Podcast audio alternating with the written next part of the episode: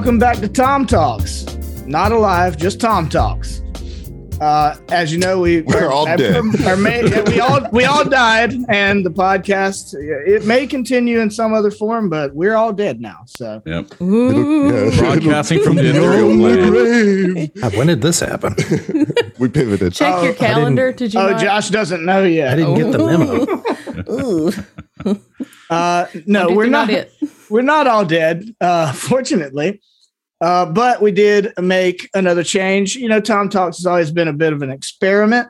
So uh, we decided to go away from the Twitch thing uh, for Tom Talks, go back to our old stomping grounds in the purely audio format, uh, which is still exciting, I think, because that paves the way for us to do something else fun and cool with Twitch, which we'll talk about in a few minutes.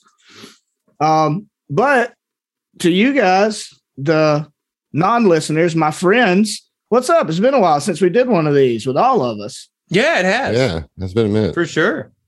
Uh, we're, we're- I'm doing well though. To answer your actual question, That's Um, good. That's doing I'm good. glad to hear it. Yeah. Also doing doing quite well. Good. Which one is it? It's well. You're doing well. You're doing Superman well. does good. You do good.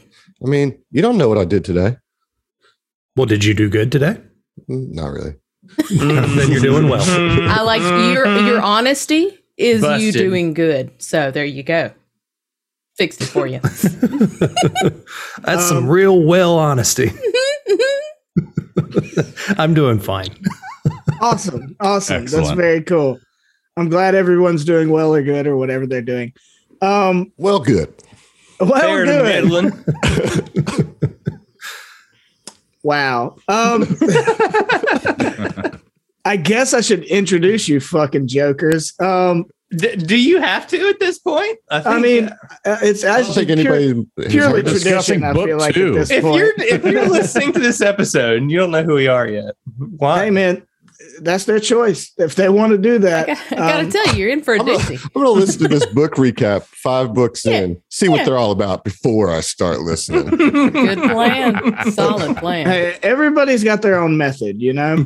um, and and to that point, uh, I'll start off with the voice of Aaron, my good good friend Zach. How you doing today, buddy? Uh, I know you said well. Fair to middling. I'm, Fair, I'm fair to, changed. Fair to you middling. redacted. it's changed Yeah. the last few minutes. I was doing well. until Yeah, I had this introduction. Yeah. yeah. right. Uh, okay, we also got uh, our, you know, proud owner of, of this beautiful mustache I'm looking at in my Zoom call, uh, Mr. Josh Richards, Hey. voice of Felino Morano, Yeah, that's me. uh, who uh, surprisingly does not have uh, a big, awesome mustache. No, but uh, other character does. Yeah, you do.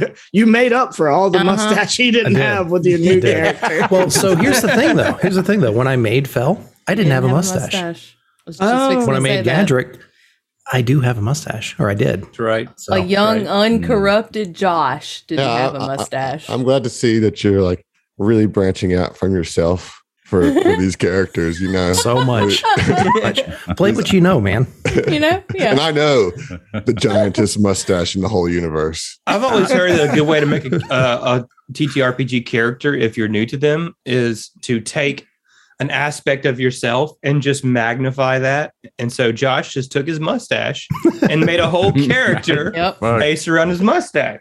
For sure. Well, I, I feel called out and seen, but with a mustache like that, how the hell are we gonna miss you? you know? Exactly.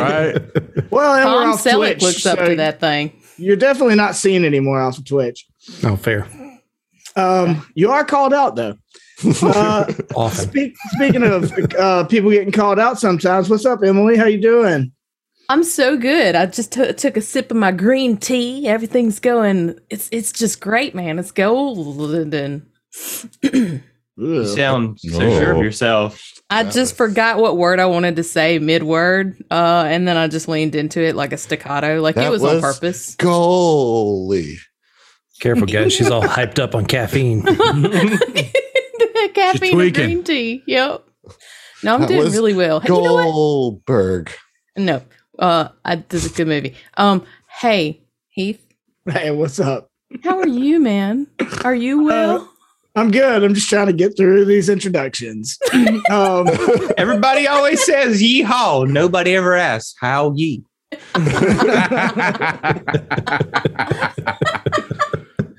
wow. Oh, that's fucking Uh, dumb.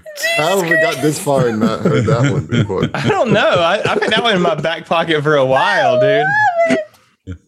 Stolen. Yeah, you can you can have that one, Emily. Yeah, that's Y'all- free of charge. Listeners, Heath just looks so pained right now. like He's like, he's looking, he's like, man, I got a lot to go on this. Yeah. Uh, and because of that, I'm going to move on to uh, John To and John. Adam at the same time. Uh, not because I want to wrap Hmm. this up or anything, but also you know, mostly because uh, they did me the kindness of taking me around New Orleans uh, for my birthday yesterday, which was really Yeah, nice. it was a good Yes, we did. Had a really really, time. great time. We did lots of cool stuff. We, we Yeah. went, we went to Jamnola, which is like Wonderful. wonderful audio visual full immersive experience. Right, like it's more than just an art gallery. Like it's Right. Yeah. I was kept on calling it an art gallery, but then I went and it was like, oh, okay. Yeah. I get it. Yeah. This Yeah, is totally. it's it's like a fun house of Yeah. New Orleans New Orleans culture. And then we went to uh Well, we did brunch first. we did do brunch first. Yep. Yeah. Um and John actually nibbled on a biscuit. Yeah, just a, just a tiny nibble. Like, you know, I've got to. Because I got the little chicken and biscuits. And what'd you I'm think being about a little it, cautious on it. Uh, uh, it was it was good. It was good. That's right. It was good. What? It was. It was. It, I it was so. Grace got wind of you know it was Oh. the first time she'd heard that he didn't like biscuits. Oh, I felt Oh. called out from her. She she laid into him. Yeah, I she can did. see that. I- I'd be you know scared what? for her to I find out. expect no less, about and I'm very proud of Grace for stepping up and doing the thing. Oh, she she went in. You know. She did the damn thing. Yeah. For sure. Now I might even get one next time if we go back there again. I might actually get me a chicken and biscuit because that You shit should. looked dank. yeah, like, for it real. really good. There's some good spicy yeah, chicken yeah, too. yeah. Mhm. But after that, uh, we went to an arcade bar, Yep. and that was pretty legit. That was really fun. Just a whole like a bunch, of cabinets with an Yeah. emulators, you know. Yeah. So any You game paid you can think of. $5 and you could Yeah. play as much as you want. Like there was That's no awesome. quarters or anything. Yeah. Man, just paid five dollars. Think back to when we were kids and like going to arcades and stuff and spending I did it five dollars on no no no, but like as a kid. Yeah. and and like your parents give you five dollars and you could literally play all night. That would be amazing. I know Mhm. we spent five dollars and played for like thirty minutes, and we're like, all right, we're gonna move This on. is cute. I like it, but Yeah. I'm done now. Yeah. On, on one hand, I get it, but on the other, I'm so disappointed. Well, One of the I mean, to be fair, a lot of the games are like either either knocks off knockoffs or like Mhm. real Bad Oh. emulators. old shitty.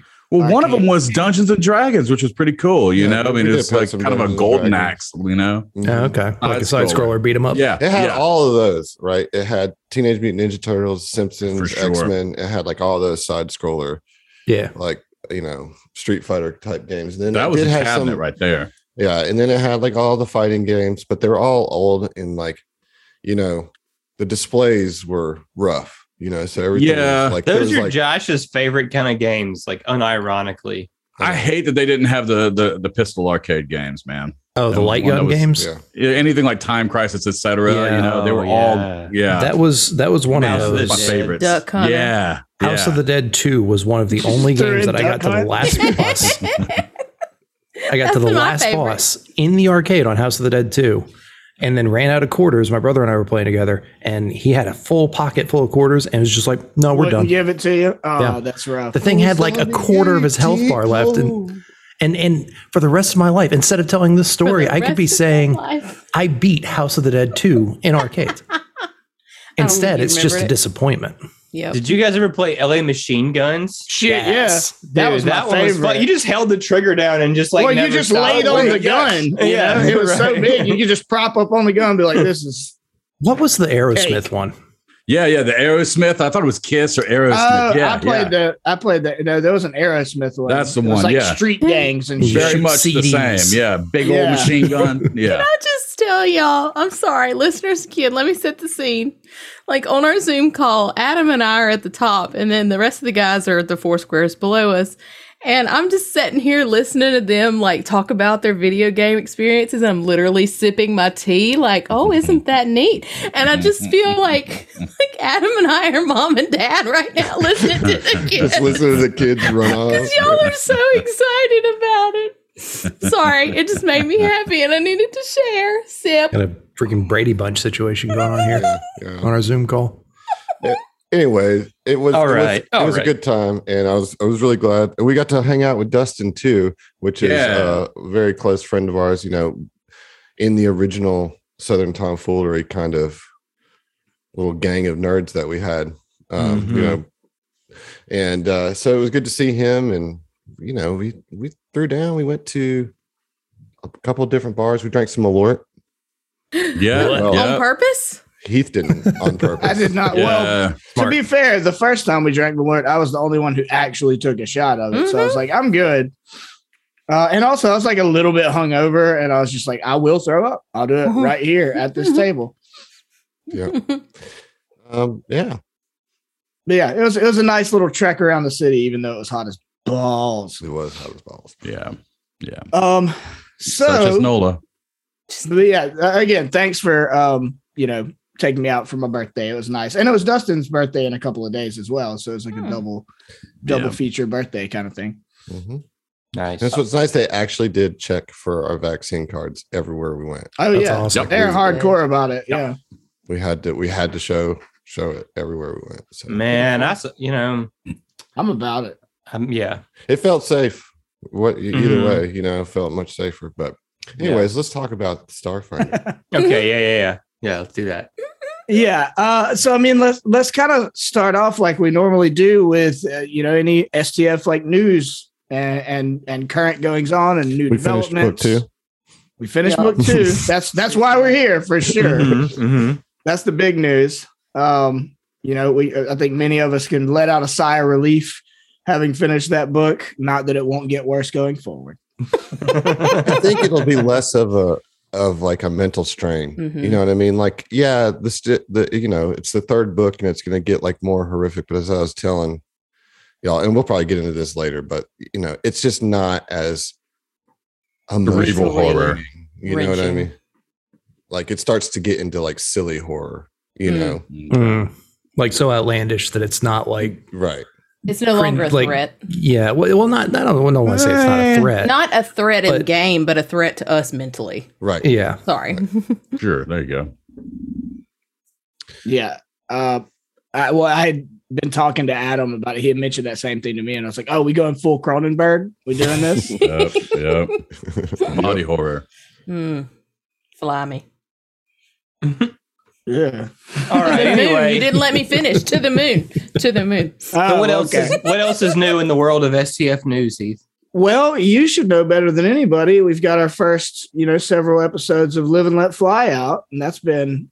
Uh, I mean, I think it's been a success. yeah, we completed our first arc. I'd even say. Yeah, yeah, we did. I mean, for, for the most part, I mean, I the I would first argue like is one or two more episodes is the actual completion of, of that arc. But Yeah, I guess mean, we have to. There's the resolution of our Yeah, choices. you yeah, know, right. right.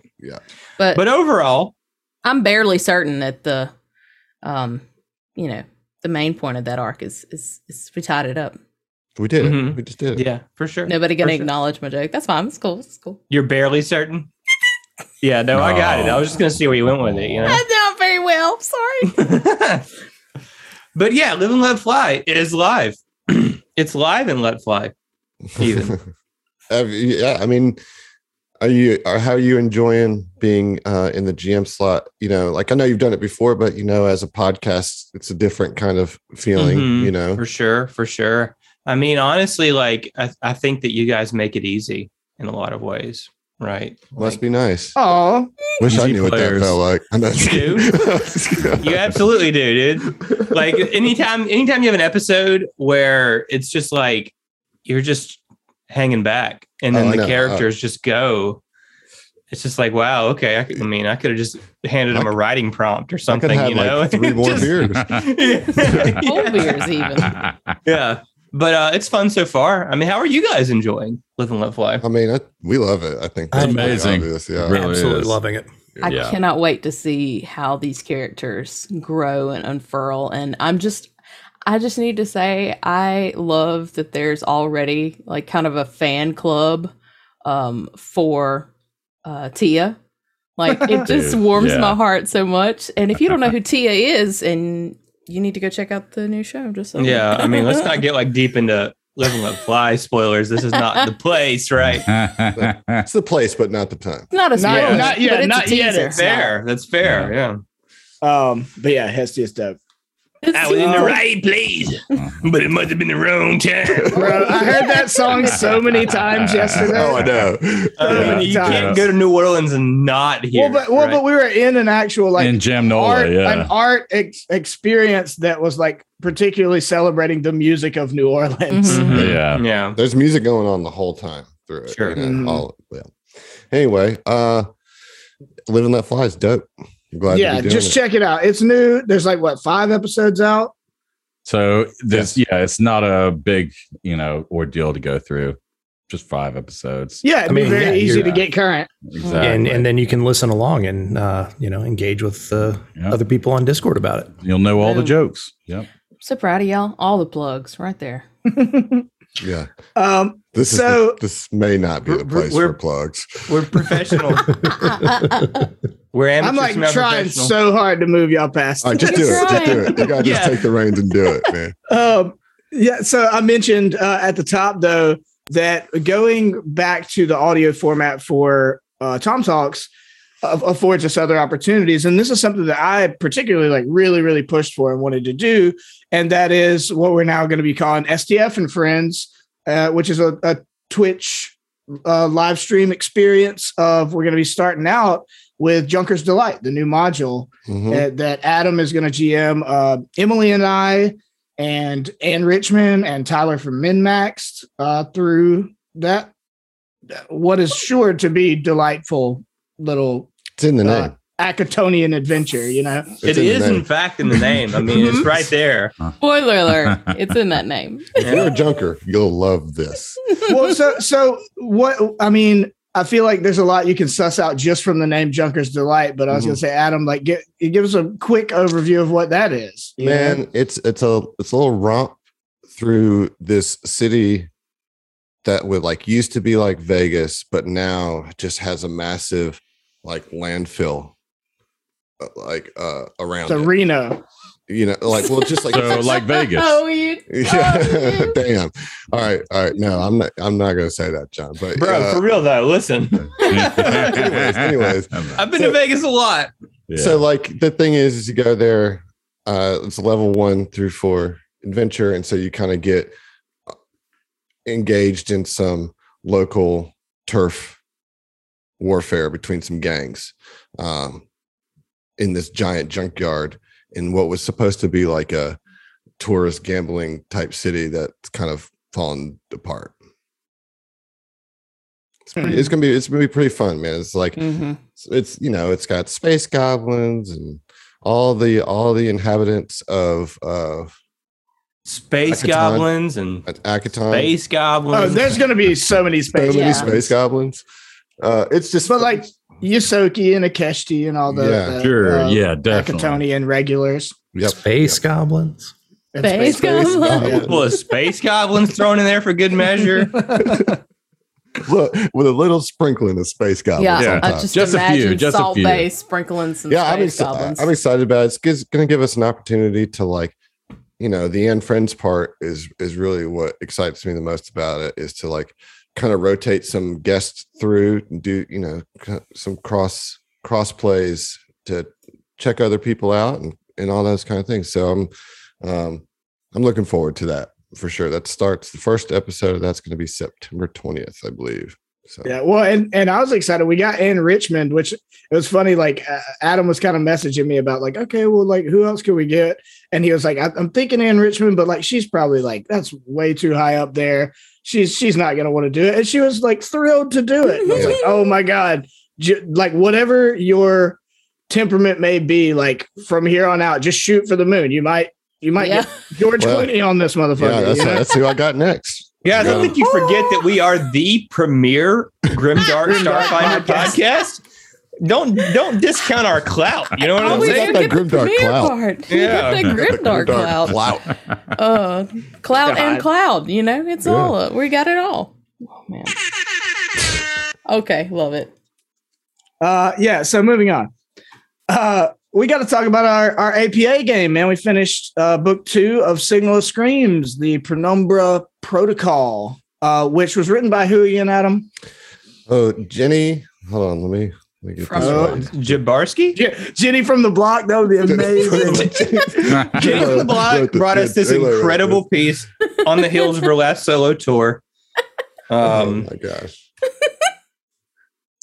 she she was hosting the world dance competition, but then decided to write a Starfinder AP. You know, Her diversify your portfolio. yeah. I would I would actually be really hype if I would- I would play J-Lo that. wrote a Starfinder AP. I'd play the show. I mean, that's who I'm calling next for STF and friends. just Go tell her big, the man. premier Go Grimdark big. Starfinder Yeah, yeah. podcast, and then she'll get right on board. Uh, it's it's Jenny Jarzabski. I just wanted to make sure I had it Yeah, right. yeah, yeah. So sorry, Jenny. I, we're we're actually going to interview her very soon to talk about book two. So just wanted to make sure I got that name right.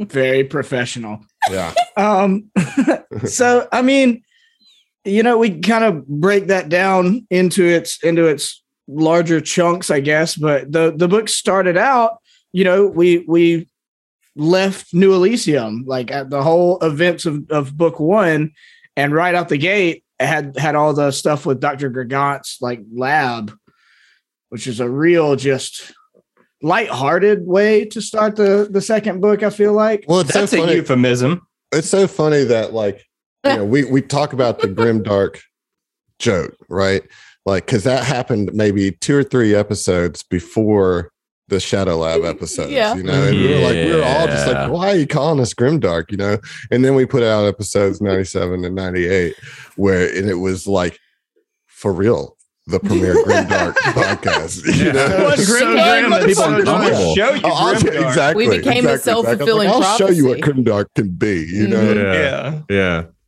But yeah, Hold that my was beer. that was a that was a tough tough couple episodes. I mean, honestly, and I think that was a definitely a, a the the start of the shift of the tone of the of book two that would carry on throughout the, well, it kind the of like of the book. Yeah, well, I mean, especially with how book two ends, you know, like yeah. you think about Mm. the that was the beginning of the real tensions between Orin and the captain, Yep. and you know, Yeah. the two of them are, despite being severed, Yeeted are and now- deleted. Well, like, like your connection was severed, you know, and like now you're together wherever you are, you know.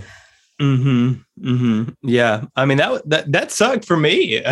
I'll say that. That was pretty I, tough. I was man. like, oh man. I guess we'll get into that later. So, but I mean, we're I getting agree. into it now. Like that's Um, the thing. The, the, We're yeah, here, shadow we're in it. now, yeah. Yeah. Um I, I meant like talking about it a little later. No, um yeah, the lab was the beginning of the end for Emily like feeling okay with the things that I do in this AP. Well, definitely put put it to the test, right? You know, Yeah, like yeah, you're like, yeah. oh, you know, because when we started this AP, let me just tell y'all, Emily was like jumping through the ceiling, ready to go on this whole corruption arc with Ziva. You know, because I did I did check with her first. I was like, you know, here's the deal. This is the kind of corruption you're going to get, and probably where it's going to go. You know, and all throughout all book one, I think you had a lot of fun with that concept. Yeah. And then the Shadow Lab thing happened and, you know, put you in a real fucked up situation with your crewmates, which I don't know if you were anticipating that so early.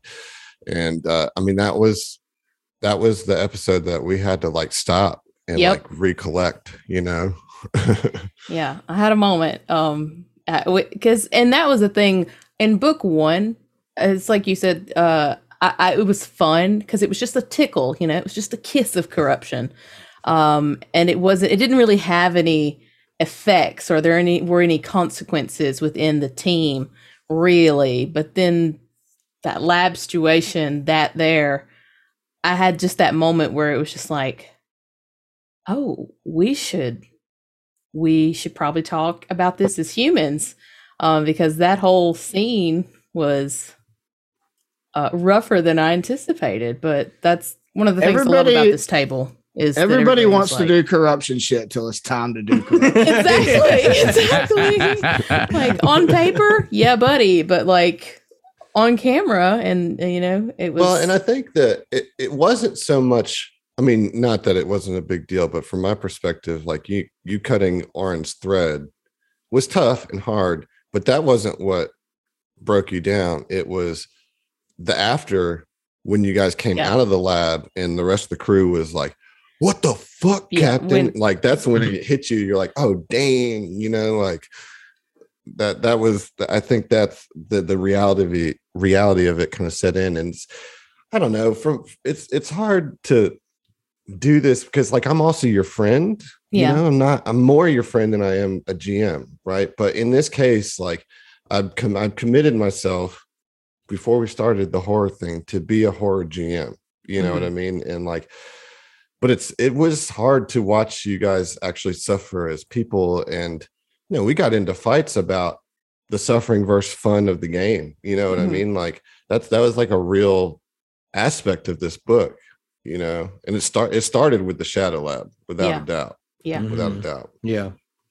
Uh, Yeah, well, that that was just such a turning point because, like, kind of to Emily's point, that the first book, like, you do get it gr- grows into the creepiness out of getting to New Elysium and it, you know, having the facade of really being a resort or whatever. But you get some of that creepiness that builds. But the the Shadow Lab thing I, I thought was really interesting because that's like not the, as it is like a part of the AP, right? mhm. Well, so yes, not in no. the not in the way we did it, you know. in the AP, it basically what the AP says is that they have an interaction with Dr. Gagant in this like in the sh- in this sh- quick brief jaunt into the shadow plane. Um and that, you know, the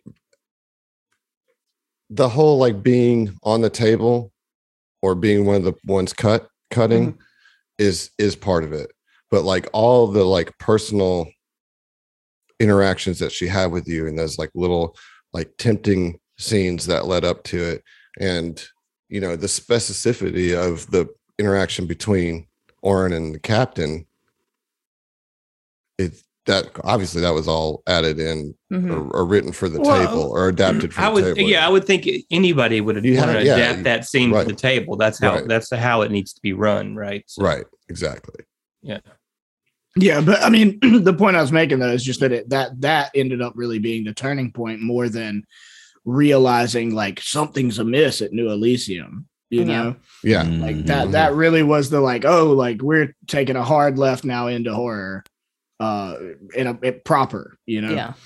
Yeah, well, like the corruption has consequences on you as a party. You know what I mean? Like Mhm.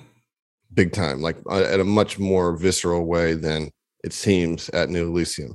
You know, like the thing about this whole book is the timeline is very short.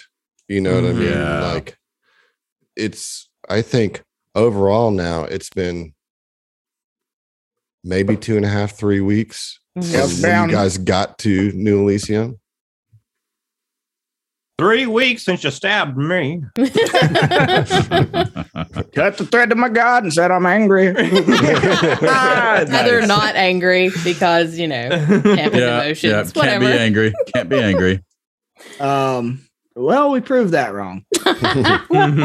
Uh, so I mean, you know, after that whole turning point slash kerfuffle, um, we do get to Verces, which is something I was really excited about, just to get on uh, a planet side somewhere in the pack tour. I've, I've talked about a ton of times. Like I want to explore more of the planets, and we did get to check out Kuvakara, which is a really cool city, and and of course we met the Maranas, which we'll talk about uh, after this as well. Yeah, who are they?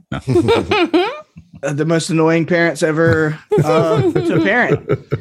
Uh, but but I mean, like you know, what did you guys think about Verces as a whole? Like in the the limited time that we got to spend there, and and really Kuvakara, because like I don't know how much all of you as individuals like get into the lore and stuff, but like there's something to be said for like Kuvakara, sort of as a representation of of Verces itself Mhm. you know It was Um, definitely a breath of fresh air to look kind of kind of being able to stretch our wings Yeah. from being in a kind of claustrophobic asteroid Yeah. and get to move around in a city and interact with people, you know, across the city. You know, so I really, I really enjoyed it. I thought it was cool. Yeah, Like, I the enjoyed setting the for it cyberpunk was- setting, right? Yeah. Yes, yes. Mhm. The whole Like- night city vibe was just dope. Mhm. That's Yeah. that's that's like my jam. You know, Yeah. the Blade Runners, the Cyberpunks, the Shadow Run, that type of setting is just Yep. just so good to me. Solidarity, that- brother. Well, that being such a favorite sort of like, you know, genre of yours, like, uh, I know we weren't there for very long, but like you in particular, Josh, like, how how did Kuvakara fare in that sense? You know, did it live up to what you wanted out of sort of a high tech, uh, you know, dingy, uh, potentially dystopian kind of city? And your home planet. It Yeah. did, but I personally probably would have enjoyed it more if we had more time to just huts about and explore and see Where- different shops and places and stuff. But like, I get it. Where know. would you have gone in Kuvakara if you had more time? man i don't know anywhere There's just just like some scenes like just you know in, in an alley with with you know cars flying around and shit i, I I went to the arcade with a Bevan, Bevan, specific- Bevan, Bevan, Bevan. There we go. actually there that would have Yeah, been that'd have been fun. that'd have been good Uh, the River of Returning Joys would have been awesome, I think. With As that, the just- carnival. Yes, yeah, that spans the terminal. That would have been sweet. Um, of course, Y'all that would could've be gone- like homebrew shit, you know, but Could have gone digging for that treasure that that's like under under one of the uh facets. I can't remember which one it was, but that there's like this lore that there's these ancient civilizations buried under Kuvakara. oh Hmm. yeah. Yeah, also, there's like Peace Watch, right? Is that what it's called? Peace Watch or whatever that Uh, place is? I don't know. Much for the um. Anyway, anyway, i don't know i guess what i was trying to get at though is that i enjoyed it enough that i wanted to spend more time there Yeah, Mhm. I mean, and not be pressed to be got to go here got to go do this got to take care of that you know mhm. Yeah, it would be so easy to do a whole module or a whole AP there. oh yeah Mhm. very easy. I would have Yeah. gone shopping with Martha. Uh, Change her definitely- life. like the aesthetic of. Oh, I feel like such a Kuvakara. tourist. Yeah, it was. um, yeah, it was a fun place to like run encounters because I just liked all the maps and all the like neon street light. I particularly enjoyed the. I guess we'll get to that uh, in the next part, but I particularly enjoyed the the big street fight uh, um, Mhm. at the end of the uh, Kuvakara journey. Yeah, or whatever. I, I liked the city fighting, like the the streets, the alleys, the buildings, the cars to take cover behind. and, Yeah, getting up like on it was a cool, Yeah. cool setting compared to anything else we've played in Yeah. or Yeah, anywhere. well- City maps in. are sweet. Yeah, you know, one for just combat, like- you know? the feel of like moving around a city and like checking into the hotel every now and then and then going to other other places like like i said you could easily write a module or an ap there and it'd be very cool i think to have like a like a grand theft auto type you know Sure. ap, AP Mhm. vibe like It- a crime that- syndicate. vibe, I'd play AP. Yeah, yeah, I'd play that too. yeah uh, but yeah so i mean I, I really enjoyed it too as, as adam was trying to say i think the aesthetic was really cool Mhm. um, and something that's you know unique and we haven't as a as a crew experience we haven't been to like a really really high tech sort of like metropolitan area like that short of you know a- absalom which is so right. kind of self-contained hmm and and i mean there's just with absalom there's just you know no matter how much it feels like a city that it's a space station Yeah. Right, Mhm. right. There's going to be long corridors, you know, and then wide open spaces, you know. Wide open. I Ugh, hate it. Why I'm did so I sorry. say that? That I was even I was All right, getting you back for making me anyway. choke. There we go. So the first thing we did at Kubikar was go to uh, Eclipse Innovations, right? We we we did that whole long ass uh stakeout Fucking thing. Oh, yeah, for no A reason. complete waste of time. Yeah. so mad. But like, yeah, I, I mean, I was like laughing on the inside through that entire, but like, it was so funny. Like, all of it was so funny. Like, I didn't want to stop it because it was just man, It Man, was just see, a like, series of hilarity, you know, hilarious situations and jokes. I, I love it was just trying to go down the rabbit hole of social engineering just so we could get into this building Mhm. and then realizing, oh wait, it's closed, it's locked. Oh, Yeah. and Emily, yeah, you go ahead, or Ziva, go ahead and take like 40 damage. Yeah. Just, just No go big right on deal. ahead. Just go Just right get on ahead. electrocuted. It's like, God, I, oof. Oh, I was I'm like- real mad. fuck you, Adam. And Yeah. we, we, I love I loved locking Josh in the car or like Yeah, that was Yeah, yeah. Like the engineer in a car. right. He'll I never think- expect I think it. Overall, though, uh, there's not a whole lot that I like took away from the corporate HQ. There wasn't a lot there. Quote, quote yeah, for unquote the dungeon, right? Like, yeah. I yeah, think like, like, that's it- the you point. know, like, it was sort of, yeah. like well, I mean, it, There were some did- reveals for sure. It did serve the purpose of like showing us that they were using like implants or chips or whatever to just like Sure. work people to death. It, it helped Yeah. build it helped build on what we were already coming to know about like how horrible Eclipse Yeah. Innovations was, but it, Mhm. it gave us some some specific details and like how they Yeah. function and how they treat the people that they corrupt or that work for them. and I think it was a really good way, like in in the book in the game, you know, whatever, to showcase even the just the HQ, even though there was a little bit of fucked up shit going on in there. Like this was the the shell, you know, like this is nothing near what their actual like home base is, the black site. You know, I, it's Yeah, just just yeah. like you said, it's just setting setting the scene for the the terrors to come. You know, Well, yeah, I think seeing seeing it basically abandoned to to nothingness and like what's left is what a giant robot and a couple zombies, you know, mm-hmm. like Right. Yeah, there was nothing really there. You know, you basically re- found out that everything had been moved to the black site, and that was the whole purpose of, the, Mhm. of that dungeon. But like going through it does kind of like, damn, like they they are not Eclipse Innovations anymore. Like there's some they're, they're something else. You know what I mean? Like this is not a normal business that's just doing evil stuff. Like it's been hollowed out and abandoned for Yeah. like Well, it, I thought it was interesting. It served kind of, kind of to your point that it shows that it's grown beyond, Mhm. you know, the simple evil evil of corporatism or whatever. But I think it also, interestingly enough, like used the the sort of corporatism vibe.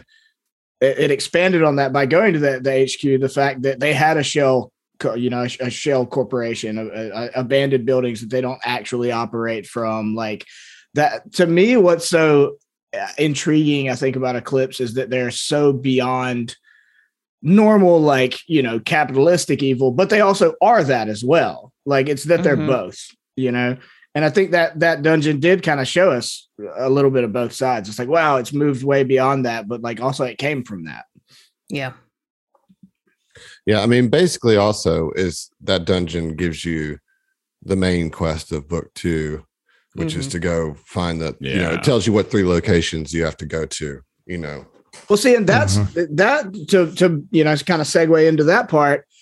That's what I really liked the most about book two was the kind of the middle part of finding the three different transmitter locations Yeah. And and and having some agency and like what you know what order Mhm. do you want to do these in what like both in terms of like you know uh, obviously you could be like oh well what's nearby if you're super efficient efficiency minded or whatever but it's also like for us who i don't think are always just the bottom dollar is getting the the quickest most expedient route it's like which of Mhm. these places sounds cool like Yeah. Right. Let- let's kind of go, gives you a like, to the cool sandboxy ones. vibe. you Yeah. know? yeah it's it's like a little mini sandbox in the middle of Right, the book right. that, that i thought was really fun I Which- do think that we did it in the right, quote unquote, right order, though. I think that I mean, yeah, if there was an order for sure, I agree with that. had we gone to like the Lizard Lounge first, I think that would have been much more impactful and cinematic. And then the Blue Room and Scuttles would have been not not not as as epic, I guess, considering Yeah, what yeah. happens, you know, at the Well, Lounge.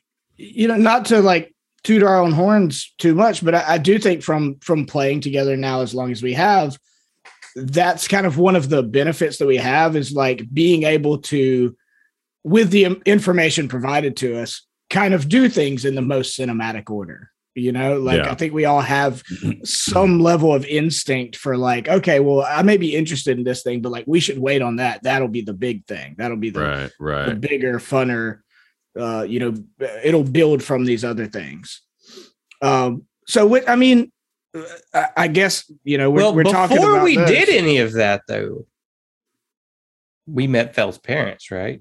Yeah, we did. I did. You were trying to, you were that? trying to You avoid guys- that. You guys have fun with it.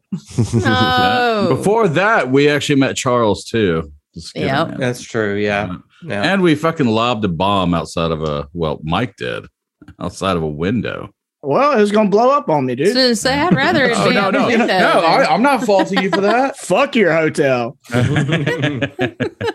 Uh, yeah, Charles was adorable. Bless his heart. He doesn't know how close he came to death. no, no. right. Yeah, I can just picture him like, you know, kind of skipping down the hall with that With a bomb. bomb. in his arm. you know, just Yeah. like, Just Yeah. like this, like the Ace Ventura beginning scene fuck. where he's like dropping it and kicking it down the hall. yeah. just like running into Bless it. everything along the way, you know. The most terrible, uh, like FedEx employee or some shit, you know.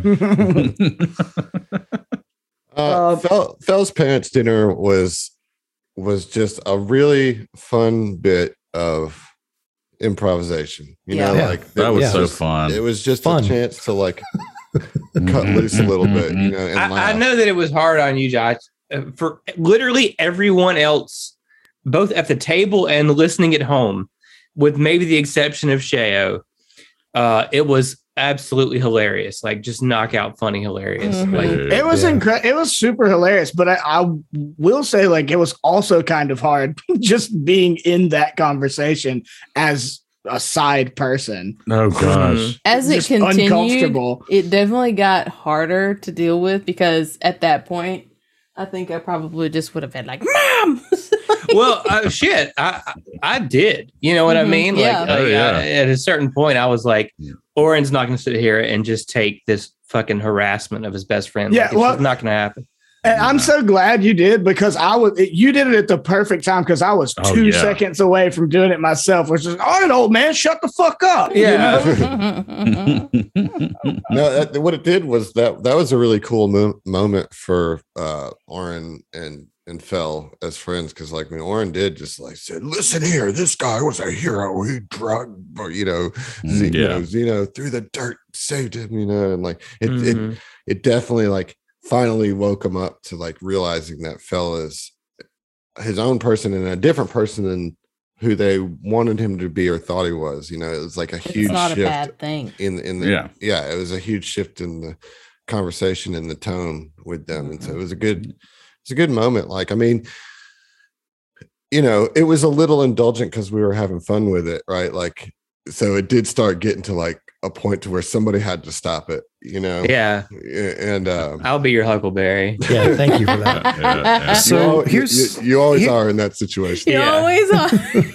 so here's the thing though it's like i it was really well done adam you killed it but also it killed me a lot as a as a person as a player really well as a character because it was so true to life in my personal experience with lectures from family or from parents Yeah.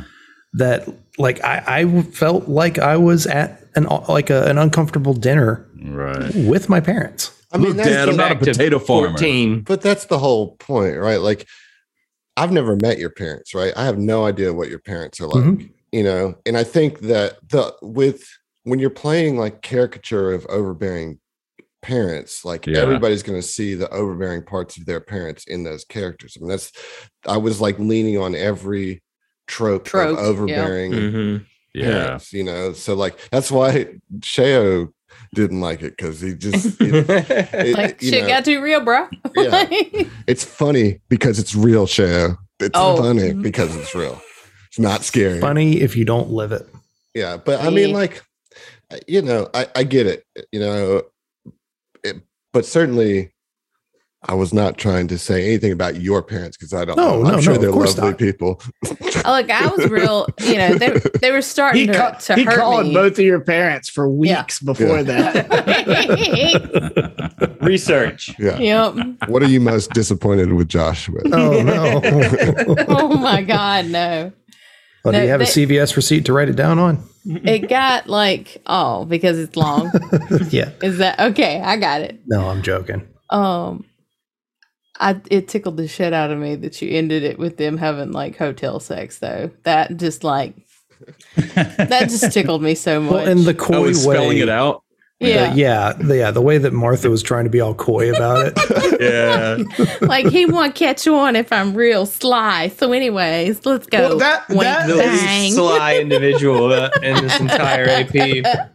I, think on top of the overbearing nature, what made it so funny and and uncomfortable was how fucking tone deaf they were. Like they have they have no idea what their son does. They think he's like Yeah. a bum fucking mechanic who who couldn't hack it as a potato farmer when he's a goddamn war hero, right. Like- right.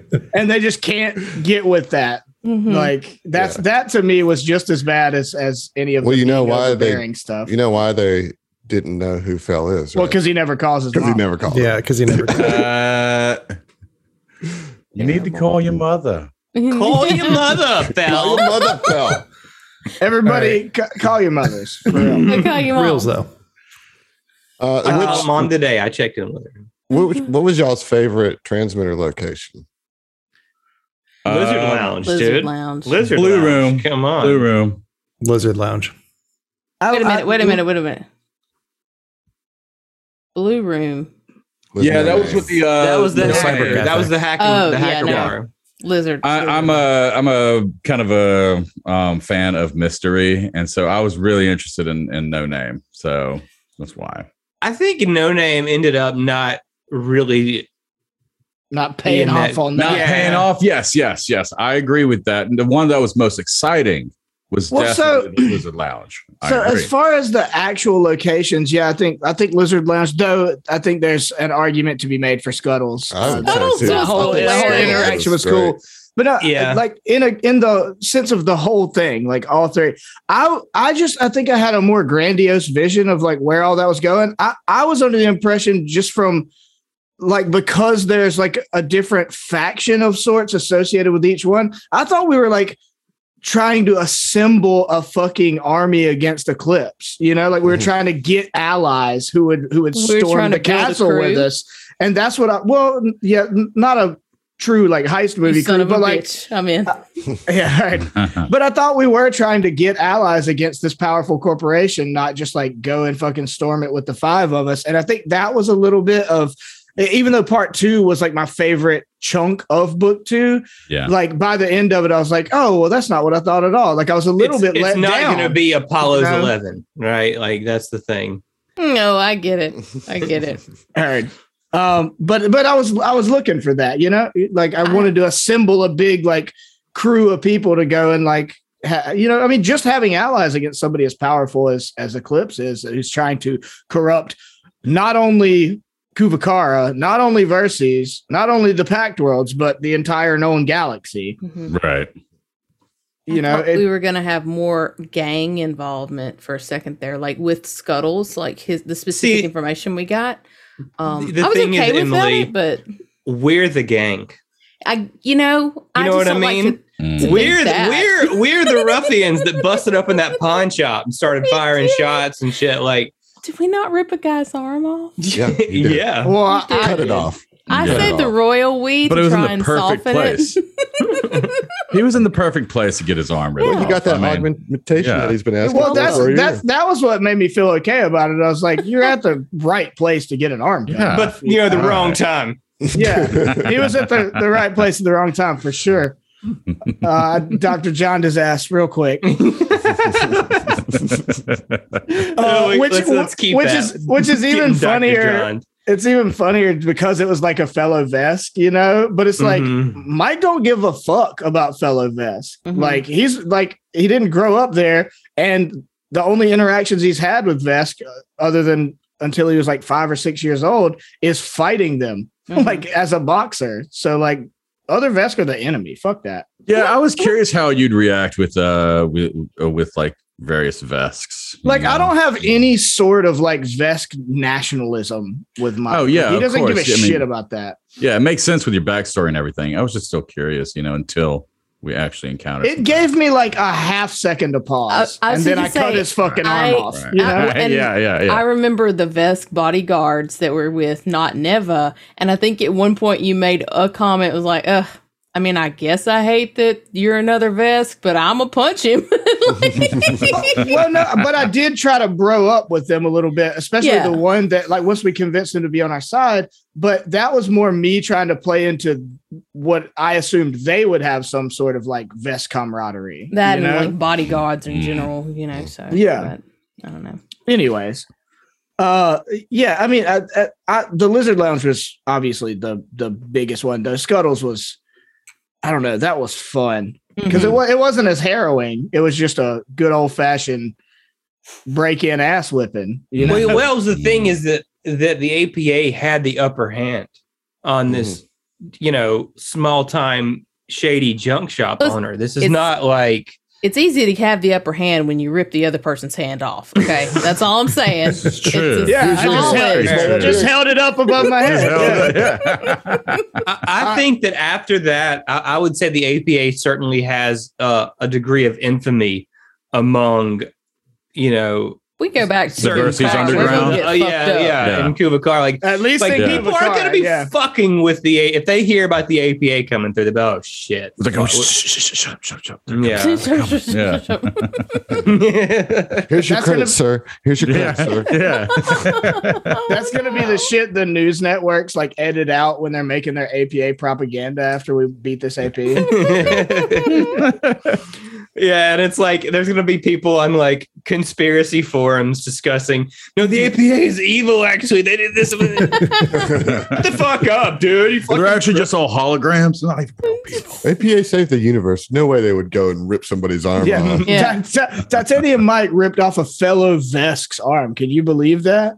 no, I don't. No. This is no what they want you to believe. propaganda.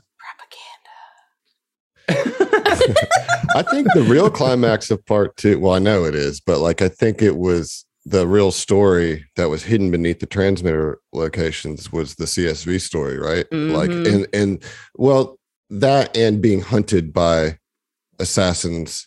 Are we Yeah. really not going to talk about let's, Fell let's not almost forget about the I was gonna assassins. say. Exactly. Yeah, yeah, exactly. We're gonna just yeah. like gloss We're just over gonna that. go sh- I Oh, want to yeah, talk Phil about almost died. CSV, but like I think like we we don't need to skip that. Let's right? let's just roll, Agreed. go Agreed. go right past the fact that I basically had to flip a coin four times in a row and get heads all four Bro. times, and I did. I cannot believe Fell survived that. I can't either, honestly. It was a it was a concerted group effort. It was a doozy. You know Like- what I mean? Like we, we were theory crafting how to survive this thing, like, like off air, like but for, a week, right? Yeah. Like it was kind of a big deal. That, that was some that was a real bitch move by you, Adam. Like, Well, okay, I mean, well, it's kind of we're of done one of for the week. You got to sit here and sweat bullets and Mhm. think of another character at the same time. Oh, I That's did. why we had to pause for the week. Yeah. So he could I make up a backup character, which he I did. didn't. do. He's like, I "No, chose not to. Fell's gonna live. That's a ballsy move, my That guy. is a I chose not to move. because because if that happened, I think we were only recording one the following week, Mhm. and if that had happened, the new character wouldn't have been in that episode anyways. So you know, I, why write him off as dead? Right. I don't know, man. I'm kind of under the mindset if like you know you fail to prepare, then you're just going to prepare to fail. You know. Ooh, damn, John, got deep. Cool, but I Josh was of the mindset so- that I'm going to procrastinate as long as I have the opportunity. hey, little column A, little column I was B. gonna say it could be two things though. There's that. Por that. qué no los dos? We're gonna know what those. Um, the I um I hated that there was like nothing. There's like I think like both Mike and I were just like we can't do anything. We're just gonna fight on this this Well, ditch and, to- and just blinders. For 'Cause- me, like that's the joy of playing a soldier. Is like, oh, y'all got technical shit you got to do. Like, I know I'm not involved, so I'll go punch stuff. You know, Mike's like, oh, that's stuff. cute. I'll just keep this fight going over here where y'all go say Fell. You know what I mean? Like, I mean- well, but I think that's important. Right, like, you right, know, if those right. enemies had gotten over there, they would have, you know, finished the job. Yes, they would have. I just I just want to point out that I uh, fucking called it. I fucking called it as it regards the wine being Oh. Oh. Oh yeah, Mhm. yeah. I was like, about what? I mean, it's like Never uh, gonna Just, drink- just pick yeah. something, Heath, and I called it. You know what I'm saying? you call you call I everything. constantly underestimate my powers of I, like. well, I just I didn't know how negative you were going to potentially be or how vague. So I, I didn't know if you were going to be like, I called it. This whole thing I, sucks. sometimes I don't want. Okay, so look. Okay, this That will. too. You you and Matthew do this and it kind of bums me out sometimes. Like you'll call things, you'll like you make these claims and I'm like I hadn't even considered that.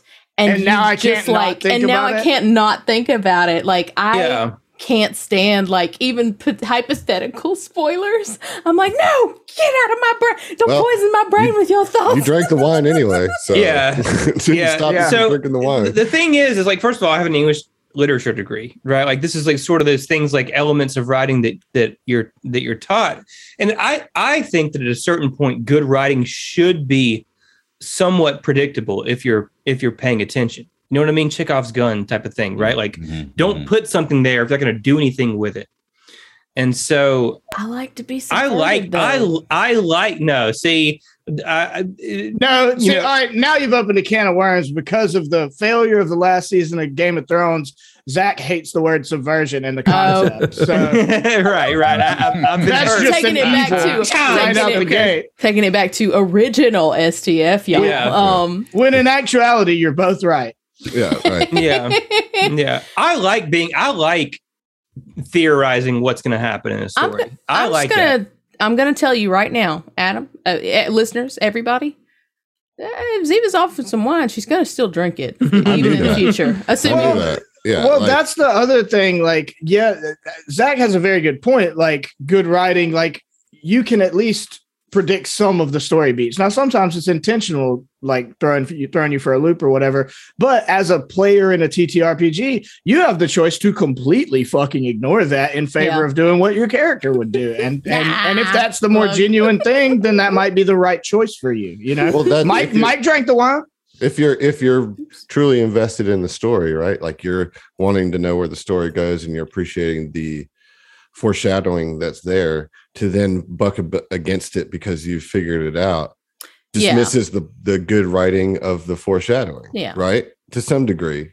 You know, like if if for instance, like I knew that Ziva was going to drink the wine no matter what.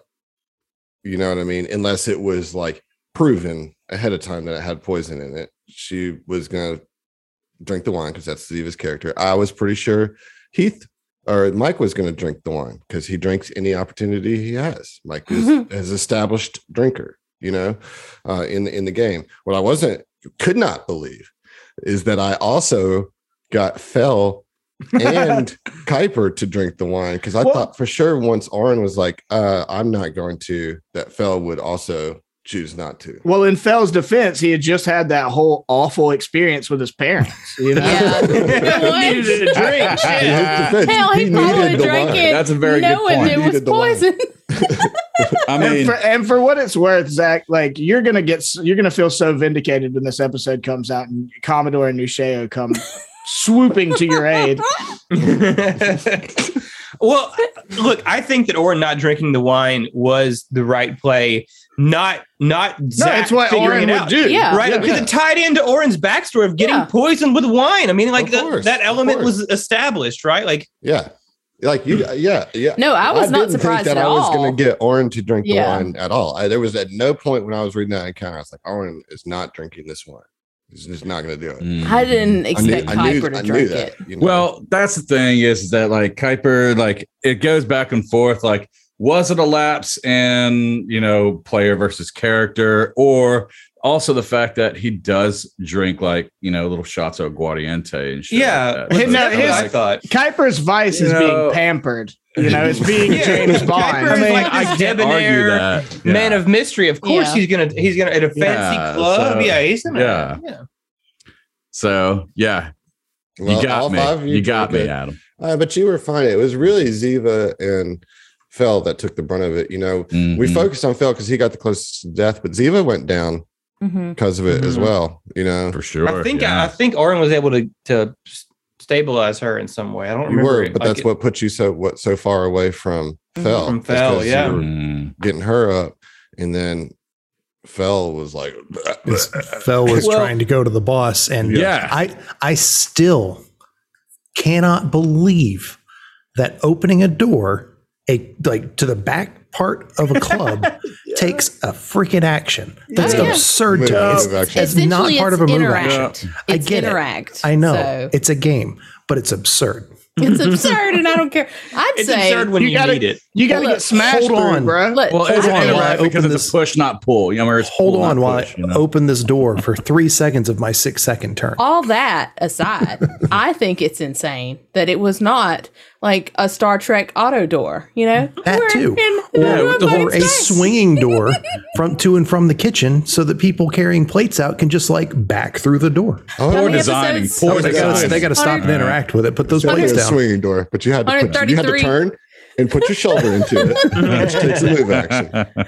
Even on 133 Tom episodes, Talks. and we are still, still frustrated by doors. Well, even on Tom Talks, we get bogged down by doors. It- it is the way. Uh, Oh my so goodness. anyway, now So- yeah. CSV, CSV Yeah. Kuiper.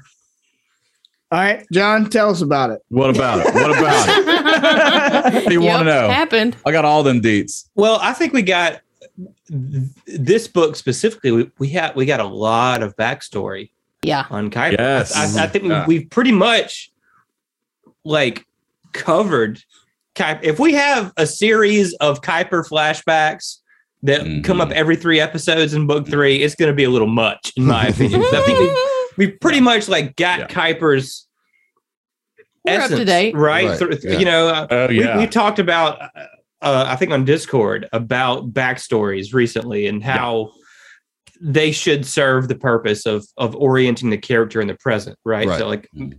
and i think that we've we've hit that point right uh, and Mhm. it needed to happen because kuiper got introduced you know fairly earlier midway through book one of signal of screams At the very beginning of book. Yeah. yeah. Yeah. And but we but we didn't know anything about him, right? So getting all of this in book two, I think was I, I really enjoyed that that arc, if you will, the Mhm. flashback arc of um of Kuiper's history with CSV and Well, I really Right. wanted it to build into the surprise climax that was the the street fight. You know, It was like- Exactly. and I think that was a great entrance there that you did with that. Bruh. You know, with the whole assassin shit going on and then just fucking missile being uh destroying the car. And then Mhm. just him just I mean like we're I, go ahead. Ziva and Emily both have a crush on CSV. Like that's just canon. Okay, that motherfucker come pulling up on a motorcycle, like cigarette ember burning in the blackness. Okay, okay. See if we'll see you. Okay. Yeah, the Um, CSV thing was fun. I mean, I know we covered a lot of Kuiper in our recent Tom talks, so you know, Yeah. Don't- we don't necessarily need to go into sure. your All whole right, wait, wait, before we lose it, I just gotta say, Emily, what you should have said was we'll CSV you. There you go. Oh, That's I what got she was trying. dyslexia. That's what she was That's trying. hot. to That's say. I feel like That's everybody knows that's what I was meaning to say, Mhm. but also Yeah, like, mm, God bless her. Right. That's pretty much it. Uh, But but yeah, the the thing that was a really fun thing to do with John to like Mm, weave into book two because book two's theme allowed for it. You know, Yeah, like the exactly. cyberpunk theme, it was like a perfect backdrop to like have this, you know, secret agent kind of lurking in the shadows, kind of haunting Mhm. Kuiper almost. You know, like hit, hit the I ghost wasn't of his expecting it for there, sure. You know? that was just like as big of a surprise for me as everybody else. That was a good time. It's a good time. Yeah. We were. It's funny that Cyberpunk 2077 came out like right when we were going to Kuvakara because I was still in that mindset. And when the CSV pulled up, like, and all you could see was the the ember or whatever, I just thought it was going to be Ke- Keanu Reeves with the metal Reeves? arm. You know, That's um, my head canon now. Thank you. and it was on that dope city map, which Yes. is my favorite combat map so far. Same. Yeah. Yeah. yeah. When that? That combat, may be my favorite. It's definitely not my favorite combat. Why, Zach? I, I don't know. I don't Bad. Maybe because you- I got was- nerfed. was your I got class nerfed into the nerfed? ground. Yeah. Oh, I, yeah. I forgot about that. For that. bullshit reasons too. Uh, I'm still okay. I have a dumb question, an Emily dumb question. Did you wind up being able to push that car against the one of the assassins, or Me? yeah, No, I No. I bull rushed one off the roof. Off the roof? Okay, I- Which I, think that to one me, point- I was like, oh, I finally did it. I finally bull rushed somebody off of something. yeah, I thought you bull rushed somebody off something. He tried to he tried to bull rush drive. somebody into the car, but he did not succeed on that one. I bull Okay. rushed people into the walls twice Yeah, before that, yeah. though. Yep. I think I think I'm thinking about where we were coming up with ideas, and somebody was like, "Just bull rush the car and use the car to crush them," which is a solid, uh, you know, If, if anybody can pull it off, if anybody Yeah. can pull it off. Mm. Uh, no, we did. I did the one bull rush into the like. uh, It, it was like the the bar kind of windows or the or the chain like me- metallic Mhm. theft gate kind of Mhm, windows that mhm. pawn shops have, and like Yeah. kill. I killed one with a bull rush. Yeah. While I like entangled him and all Absolutely. that, which was cool. Yeah, you like smashed him into the grill. Smoosh. I turned him into ground beef. Yeah, that was a, Mm. that was a fun combat. I mean, you know, listen, as far as the light thing, it sucked because I really thought I had it right. You know what I mean? And we didn't figure it out till like halfway through. You know what I mean? Yeah. Like, Yeah. And it's one of those that you've got to pay attention to to like read in the words like okay normal bright Well, we had to, like, cross we had That's actually meant exactly. That normal was the. We had light, to cross reference like multiple Yeah. places in order to actually figure it out because it was not stated. clearly yeah, Yeah. right Yeah. Right So I understand like how how how that got there. You know what I'm saying? yeah. But it, it's still it it's it still sucked because I didn't. I, I was so ineffective in that combat. I love I'm- how you're like, I was ineffective in that combat. You were still like flying around, Dude, you were, like, all Missing pippity shots left and right. Like dude, you were like Being a the star of healing, just like Yeah. heal, heal, and you definitely landed some shots. Don't even sometimes you just got to do that man. You just got to hold it you know? For for me and When- and like for Orin and Ziva's relationship specifically though that combat was Yeah. a really Yeah. Yeah, a, a really interesting moment because Ziva let herself get almost to the brink of death and Orin had to be like what the fuck are you doing? You know Right. what I mean? I, and I think that yeah. was kind of uh, for me and and that character arc as it were it's a it definitely pivotal moment. foreshadows the the final Mhm. fight. You know? yeah yeah Was that our first like real come to Jesus meeting? No. The first one No, was because come I told you I'd the- kill you. Mike threatened to kill you after the sh- Gregant lab thing. I think she means That- between Just Orin and Orin, Ziva yeah, specifically like- Oh, just you guys, Oh, yeah. I, I thought you meant just any of the party being like, "Hey, you're I don't corruption." know. I think that was where Orin really started. i- i- He stopped stopped Trusting. asking nicely, and yeah, and and and started to really distrust Ziva. And Yeah. Yeah, that's where he stopped calling her captain, basically. Yeah. Mhm. Mm. Oh damn, that hurt. Oh. I'm so, uh, yeah, I'm sorry, Emily. It's just you know, it is what it is. Yeah, well, it didn't really hurt Orin, you know, what with deadened emotions. Yep. He's fine. He's fine. No, that hurt Emily. Ziva was like, whatever, bitch. Well, that's the problem, right? Sure, Dad. you know, I see your point. I see your point. I hear it. I don't like it, but I I don't it. like it. But, But it hear definitely led up to the tensions that that Yeah. you know we had going into the part three, right? With Yeah, the black site, For sure. For sure. yeah I, I think another moment that was cool in that fight was afterwards because you had the two things going, or three things. You had the CSV conversation going on with Kuiper at Yeah. the same time that Orin was really kind of laying into the captain. And on the roof, you had Mike and Fell, and Fell straight point blank killed that assassin. like for real. Yeah, let's not forget oh, that. Yeah. I was like, I was like, you did what now? He just Dude, about he got just, like- assassinated. Yeah, I He mean, just almost got poisoned to death. He was a little bit mad. Yeah. Still fair. coming off Like, no hesitation. conversation with his parents too. He pulled that trigger. Yeah, pulled like- the he was trigger. he was still holding the, the dinner conversation with his parents. That baggage was still fresh too. See, I like to think that Fell thought, what would Orin do? a little bit. Pull that trigger. Damn. Well, you done it. he, he Congratulations. did it. He did it. Well, and he had Mike up there with him, who was like, "I'd have done it." You know, Yeah. it's yeah. a it's a fucking assassin. You know, like Like, that's the thing. If it was I- just just somebody of an opposing faction, like that maybe we could come to some kind of philosophical terms. It's like, no, it's a hired assassin. Fuck you. No, Yeah, I it mean, was the not the matter the, is- the, the issue for me slash Ziva was not that we killed them. It was that we didn't utilize all of our available methods to get additional information. We didn't torture we them It didn't matter that I don't like the that That's word. not true. That- don't like that's that not word. true. That's not true because I totally tortured that person. Yeah, there was a good bit ripped where, Don't you ear say I didn't torture. where I'm Mike just was I ripped her ear off. Mike was getting information, and then it's like, all right, that's done. Boom. You know, There are Wham, bam, there thank you, are other members in your party that can, you know, up, Well, if we weren't so preoccupied with the captain being a corrupted piece of shit, saying your corrupted cap could help. Well, the fact is, a all of, our, all of our characters are corrupted, right? Right, And I right. think that book that part two of book two is where we really Showed. unleash that corruption on the people around them, right? Like Yeah. we we started a gunfight in a pawn shop, right? We started a gunfight in a in a club. You know, we Yeah. started a gunfight in the street. Like, to be fair, we did not start the, the club fight. okay, Okay. right, yeah. She poisoned But us. Yeah. yeah, But- that fair game. It was really gloves off.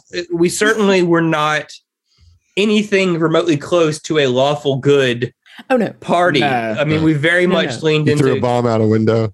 Yeah. I, I would say Yeah. chaotic neutral. Uh, At best. pretty I think heavily it's- as a party compass, you know.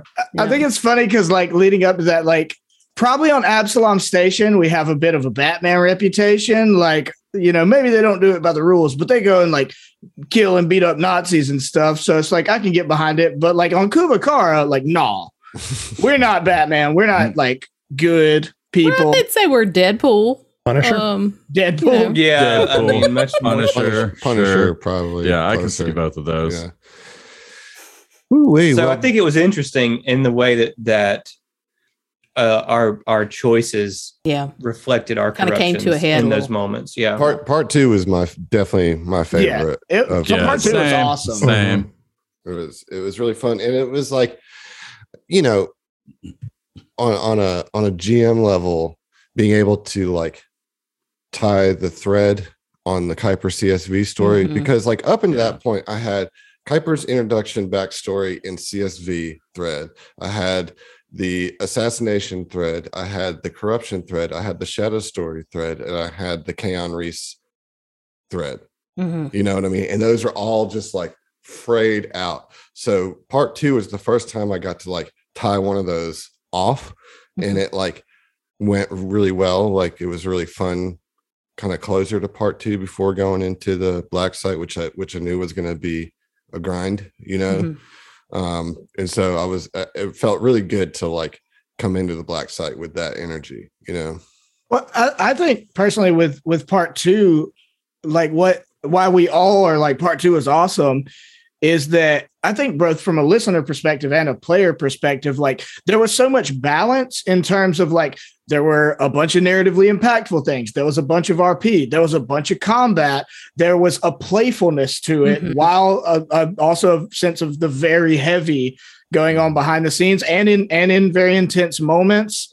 Um, there was a little bit of a sandboxy feel, you know, while still obviously driving the narrative forward into something more impending. Mhm. Like I, I just think there was a like balance really is like where that part of book two shines more than uh you know, I mean more than the the black site for sure Mm. you know because that because that's so specific in what you're kind of doing there um but yeah i think I just really the the fact that it was so heavy and so badass and power fantasy and also playful ma- made it really cool yeah. I think it was the I think it was the strongest part of Mhm.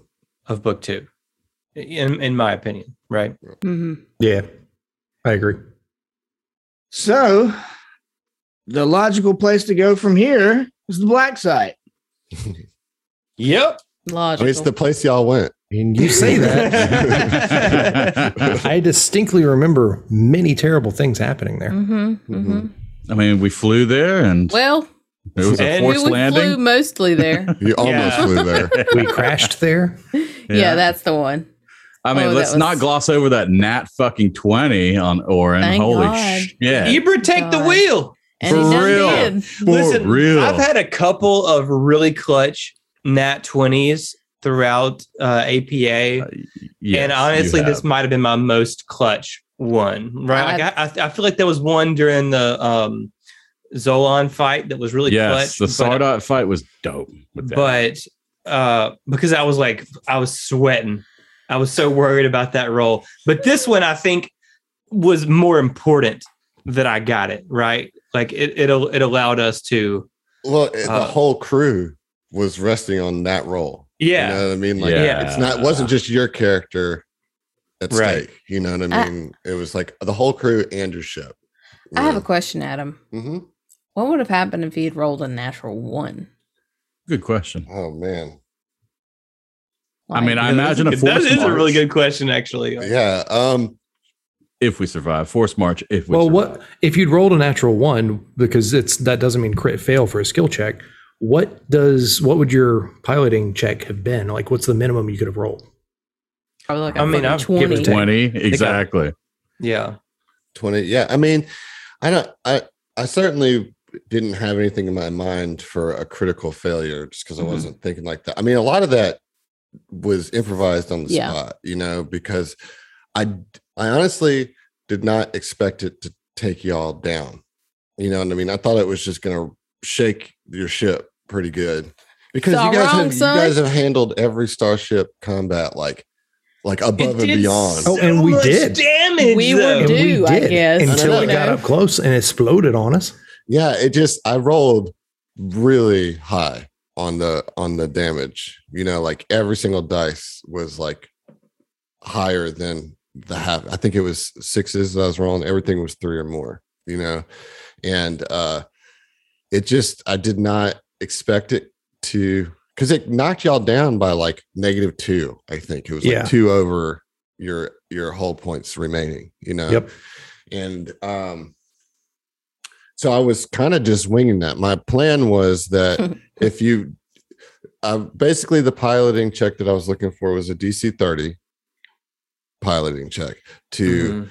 like bring it in and y'all would basically take some you know have to deal with some bludgeoning damage you know roll some reflex saves your ship was gonna i mean your ship was already fucked up you know but like the landing was gonna be rough and y'all were gonna take some bludgeoning damage. Um and you would have yes you would have been further away from the black site and there would have been a forced march in an encounter that i would have put together before you even got to the black Mm. site you know what i mean like you would have had to like fight some some mountain you know wintry mountain Goats. creature Goat. Yeah, Goat. some, mountain goats. some evil mountain goats Enter I think that's Curse of Strahd, right? uh, yeah so i mean yeah as far as natural one you would have just you know failed your piloting check and Okay. taken some significant damage Mhm. I still don't love it. I mean, but i mean no. you got 20 so like you you did land Yeah. like right there you know and Mm. But I think that the ship crashing was like, I mean, that sucked, right? that Um, took the wind out all the all that energy i was just talking about that was built up at the end of part two was Mhm. immediately deflated. really- yeah, because it's like we're fucked. it really set the tone for the rest of the Uh huh. of part three or all of part three, really, because it was Mhm. right at the beginning. Mhm. Like we we destroyed that ship in the the starship combat, yep and then the tracer going down, like Like you did all you could, and me. you still. Hey, Fell has his lucky wrench. I think we can still fix it. you know? Well, it. look, the thing is, we knew. I mean, I think I knew instantly there was not going to be any kind of Xenos ex machina moment happening because it's like it's already we've already done this. So it, the ship's fucked. I have no idea what's going to happen with the tracer, and I think it's it's, it sucks. Like because I It's think the kaput. ship is in a lot of ways just as much of a character Oh yeah. in our story as any one of the characters are, right? Yeah. Like, yeah. I mean, it's The our character's home. Well, it was until the CSV's people was it uh, D nine Yeah, D nine. uh, Yeah. until they they gave Terry a lobotomy. Yeah. R.I.P. Terry, man. yeah, Rip Terry. He's Terrence. yeah, now. Terrence. Terrence. Yeah. I'm Terrence 3.0. Oh, yeah, get out. Get out of my car. Wasn't so upset about that though. You know. That's so was. sad. Terrence, play Despacito. Yeah, I mean, so the death of the, the, the death of the epic tracer happened. You know what I mean? Like it happened. You know, Oh, we, I'm I think we're all it. aware, Yeah, Adam. we were there. Yeah. we were there for it. Thanks for rubbing it in, man. well, I'm not rubbing it in, but you're like, it. yeah, that like I want you to to to to know that it's gone. That your ship is it at least. I mean, you know, it's crashed in the middle of a remote, Mhm. frozen mountain range. Adam, can you give us the current status on the uh, Epic Tracer for us one more time? It's dead and gone. Okay. I mean, Well, we can until, I back. say you, it's dead. until we finish this AP and we're fucking celebrities back on Absalom Station and can just hire somebody to go get it. Yes, that's the mentality I'm going to keep. Okay. Adam, I don't care for your tone. Uh, it, it's bumming me out. Well, part three. Well, Just think about like all like think about it like Z like all of Ziva's clothes, I'm We're, not like, going to talk about that.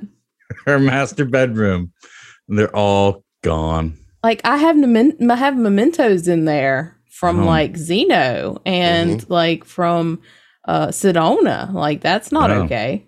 Somewhere in there accept is that. a little cactus. Yeah. Yeah, I mean that's Sedona's ship, right? Yeah. Like See, that's why I kept the five Absalom Buzzblades uh, Super Bowl rings on my fingers. Still got them. They don't need up them. a storm. They're Busting bloody. up a storm. I feel like each, like those five rings combined, should give him an extra plus one to damage or something with his Uh, none of them are resistance rings of resistance. Uh, so, anyways, yeah, that happened, and you you you, you go into the dungeon. You know, it pro- well, I guess you at the very top of it, you fight that four armed Velstrac. Mm-hmm. I kind of chased y'all Scrub. throughout the dungeon a little bit. You know? scrub. It was like a, almost a Mr. X type of thing, but um, it was a little too slow on the uptake to really. It be was a- definitely not a fucking scrub, though, dude. It had half the party at times vomiting instead of fighting. Seriously, it's like you Yeah, had like some the- little, little remote control. Like, no, you're gonna vomit. It's an ip- you get Ipecac nausea, demon. and you get nausea. Ipecac Yeah. demon. Yeah, Ipecac demon. Uh, yes, I mean that was the first fight, right? And, Yeah. and it, it, I mean, to Heath's point, you know, I don't think Oren you were affected by it, but half the party couldn't do anything. you Yeah. know, yeah, that- I mean that's that- true. Orange will save is so ridiculous that it's just yeah, dude. and that's been a bit of the the One week. the theme of um this part was that like not being able to do Yeah. things. You know what I mean? Like yeah. I mean, Right, this like- adventure is not for the weak willed. You know, that's what happened. Zach was the only one who had high, wi- high will. no Oren. I love yeah, you, John. Yeah. You guys listening can't see this, but Heath is just very slowly shaking his head in disapproval. He's already tired of all this. He's like, this is bullshit. um, yeah, the I okay, hold on. I had something I wanted to say. Oh, I was straight up not about that weird sack of man flesh that was in the glass. Doctor, Oh, oh, the yeah, Doctor Kindor. Yeah, Oh yeah. that was that the, bad uh, juju. that, that the uh, shadow jellies came out of or whatever. Mhm, yeah. mhm. Mm. I, what I, I'll tell you what I did like is that you guys saved him for last. So like the whole like you just had this doctor staring at there, just like waiting, just like Mhm. doing like a it was shark just- in the tank. It was just yeah, it was this Dead eye. Yeah, interesting thing that kind of loomed over the rest of the Yeah. rooms because you could see him.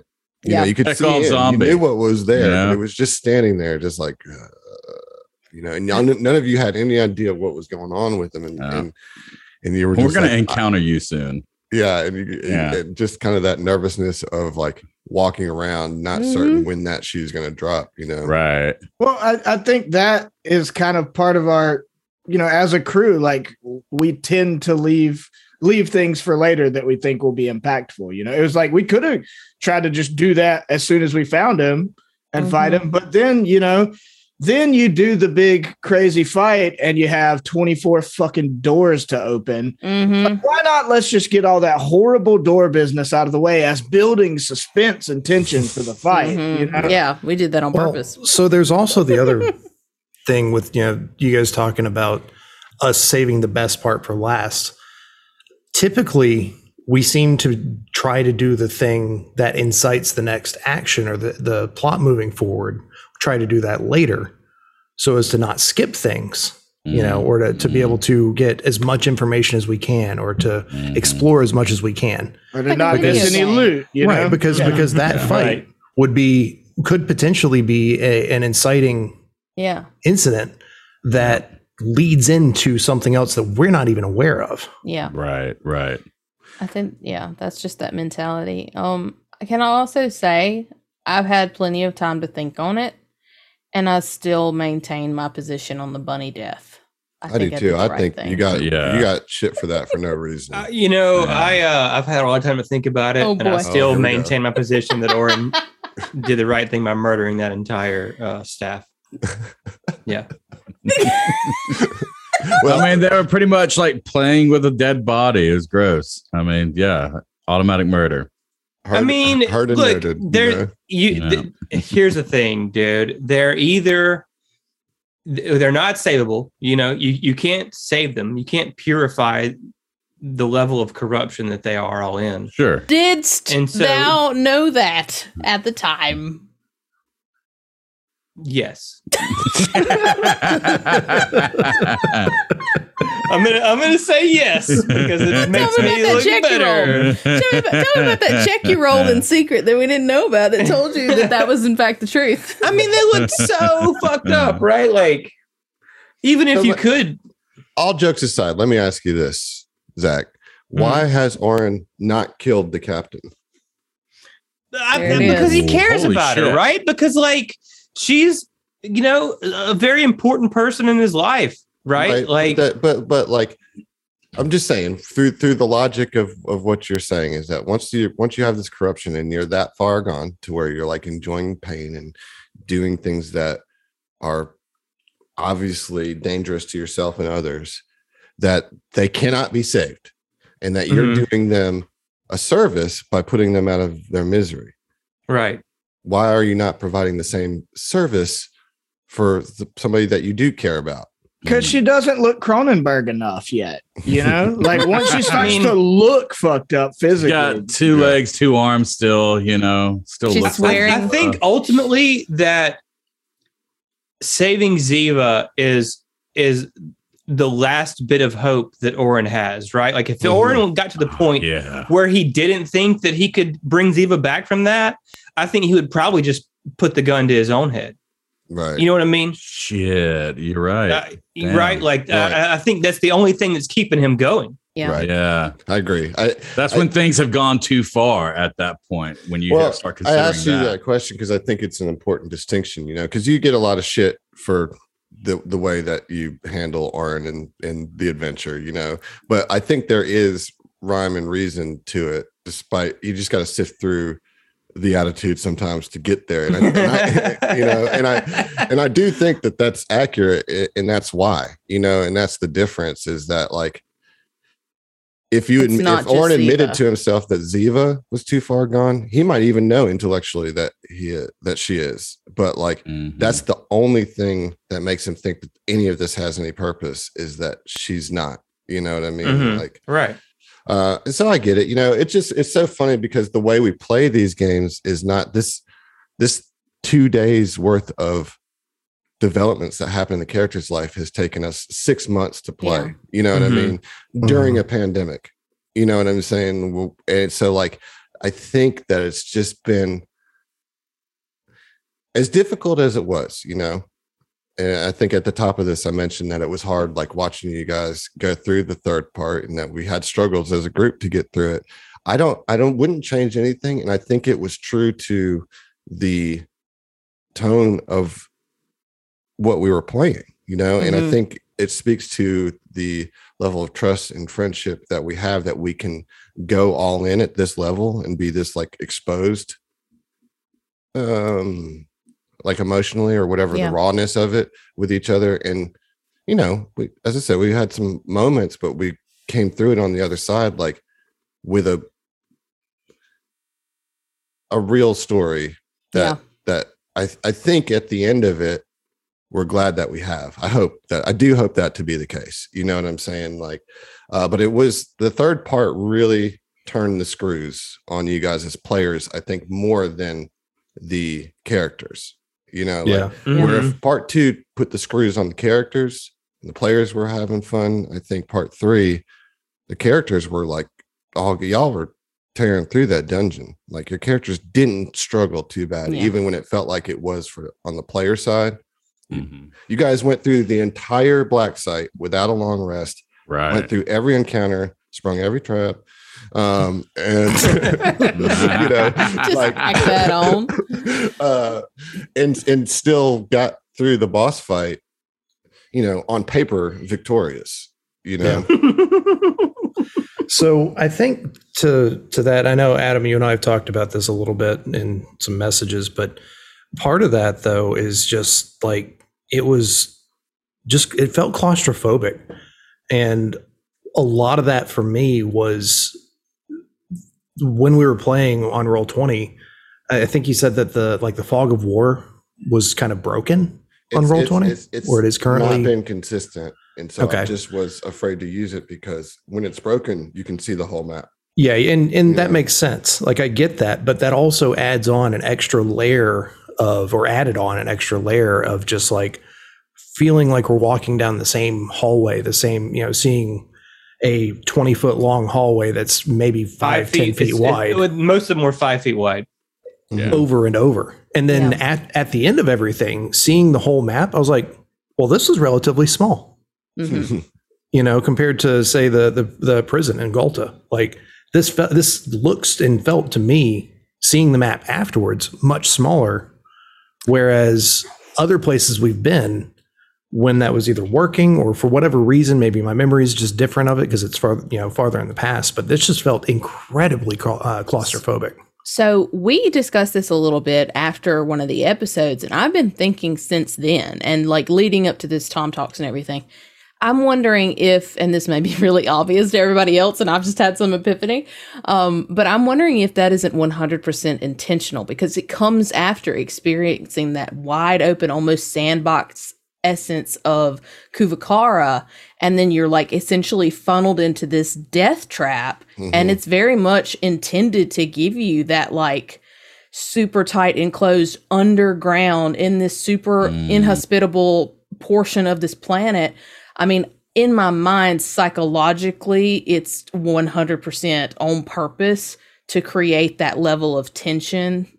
Um, and that may be obvious to everybody Yeah, else. And well, I'm just well, like, it worked. Well, like in in a horror campaign, it's always good if one of your primary descriptors ends in phobia.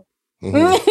You know? No. So I, I Like, do think okay. it was intentional. You know, Yeah. Think about how you might handle this if you were sitting down to play this at a physical table, though, Mhm. right? Like you might have paper covering the rooms you haven't discovered Yeah. so far, but then you would uncover them as you Mhm.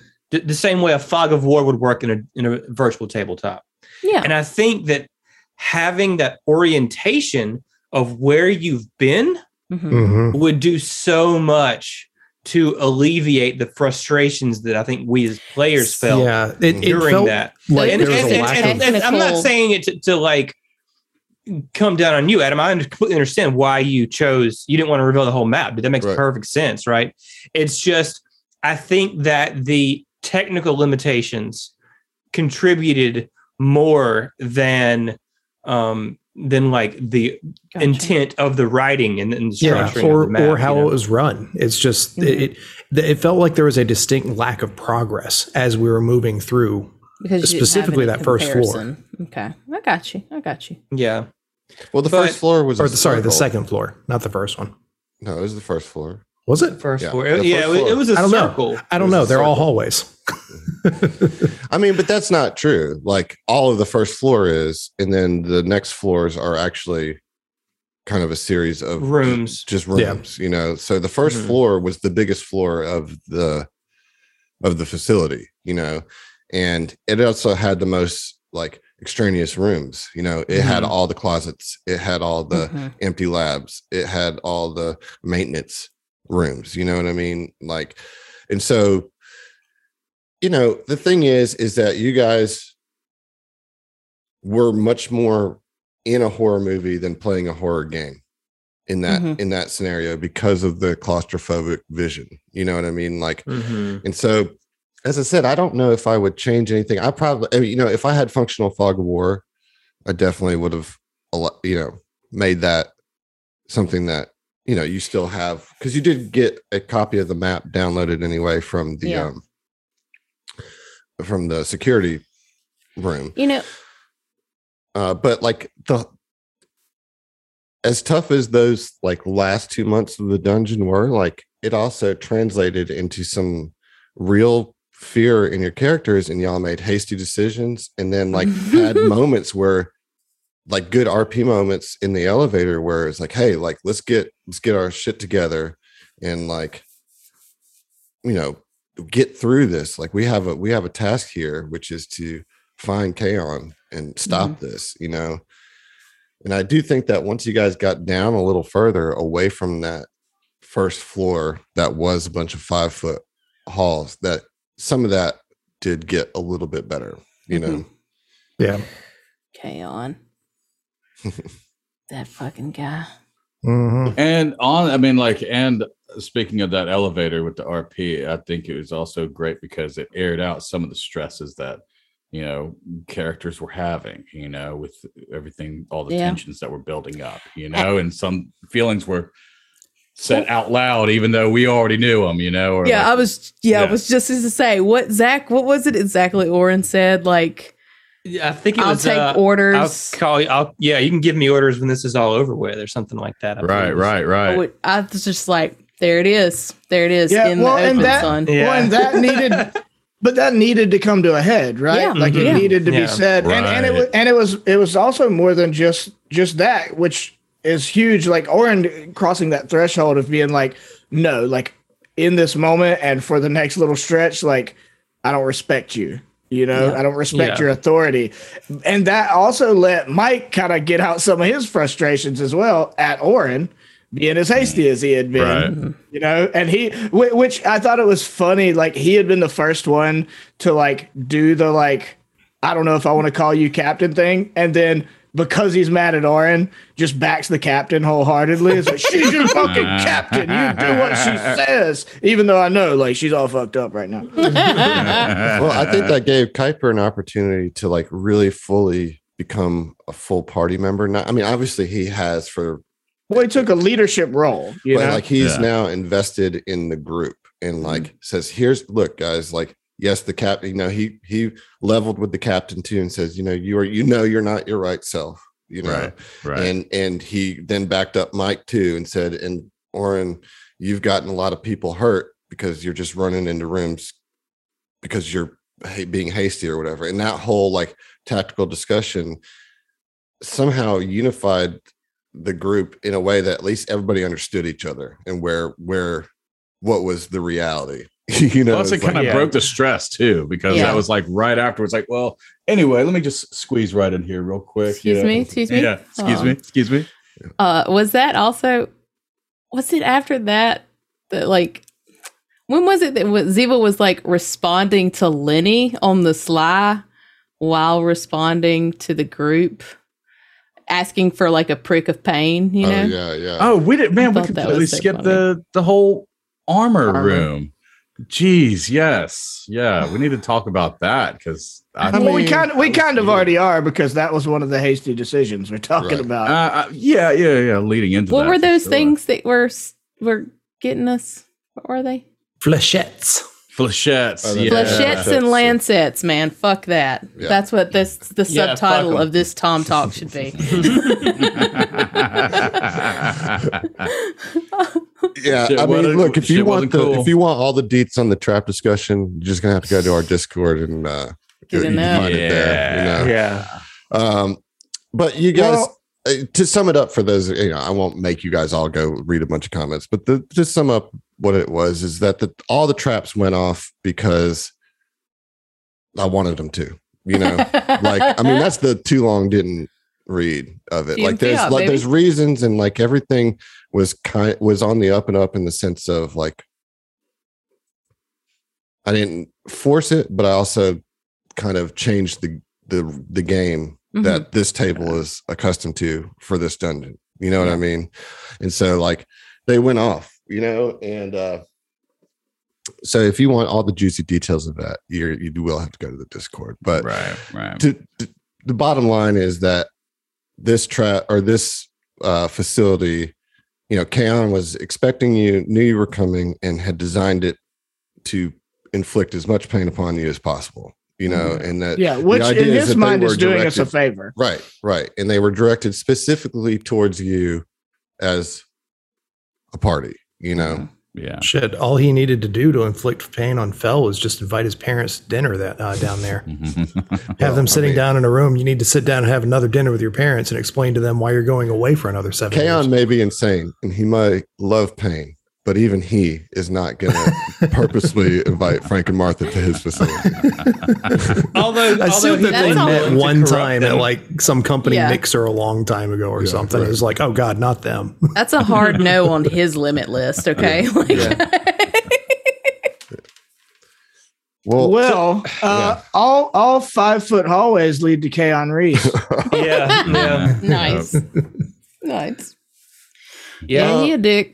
Yeah before we get into the fight of it I, i'm curious of you know what y'all's thoughts were of this the story arc of Kaon, you know because i did make the choice to start that back in Mm. aeon throne with with fell you know Mhm. including Kaon and fell's backstory and having that whole journey of him being a, an amazing humanitarian to becoming like your Mhm. most hated person that exists you know Right. It's What- I mean- tragic. yeah, like what did you? I'll ask you first, Josh. Like because you were the one who was connected to him. Like how? What did that feel like for you? It was mostly it was really sad hmm for me to see someone and to have known someone or for Fell to have known someone who was such a good person to go that bad Mhm. and to to have whatever happened to him, you know, just be that bad. You Yeah. know, Descend that low. yeah, yeah, to fall that far is just just it- it's it's heartbreaking. You know, um I I, I don't know. I'm none of us here at the table are really huge horror fans, but like that it really just made me be like wonder like okay, but why though? Which I guess sets up for book 3. You know, to get a more in-depth understanding as to why all of this is actually happening. I know I've mm-hmm. got something of a you know a, a bit of an idea with Doctor Gargant and whatnot, but you know why Kaon? Why did that happen to him? He's in the why did it wrong happen? place Right. at the right time. Yeah. You know what I'm saying though is like I mean, but Yeah. that, but but that's what it is. You know, like that's the horror of it is that there is no why. He just Means to an end. he he got caught in the crossfire. You know, and he happened to be in a position that was very advantageous for Doctor Gargant.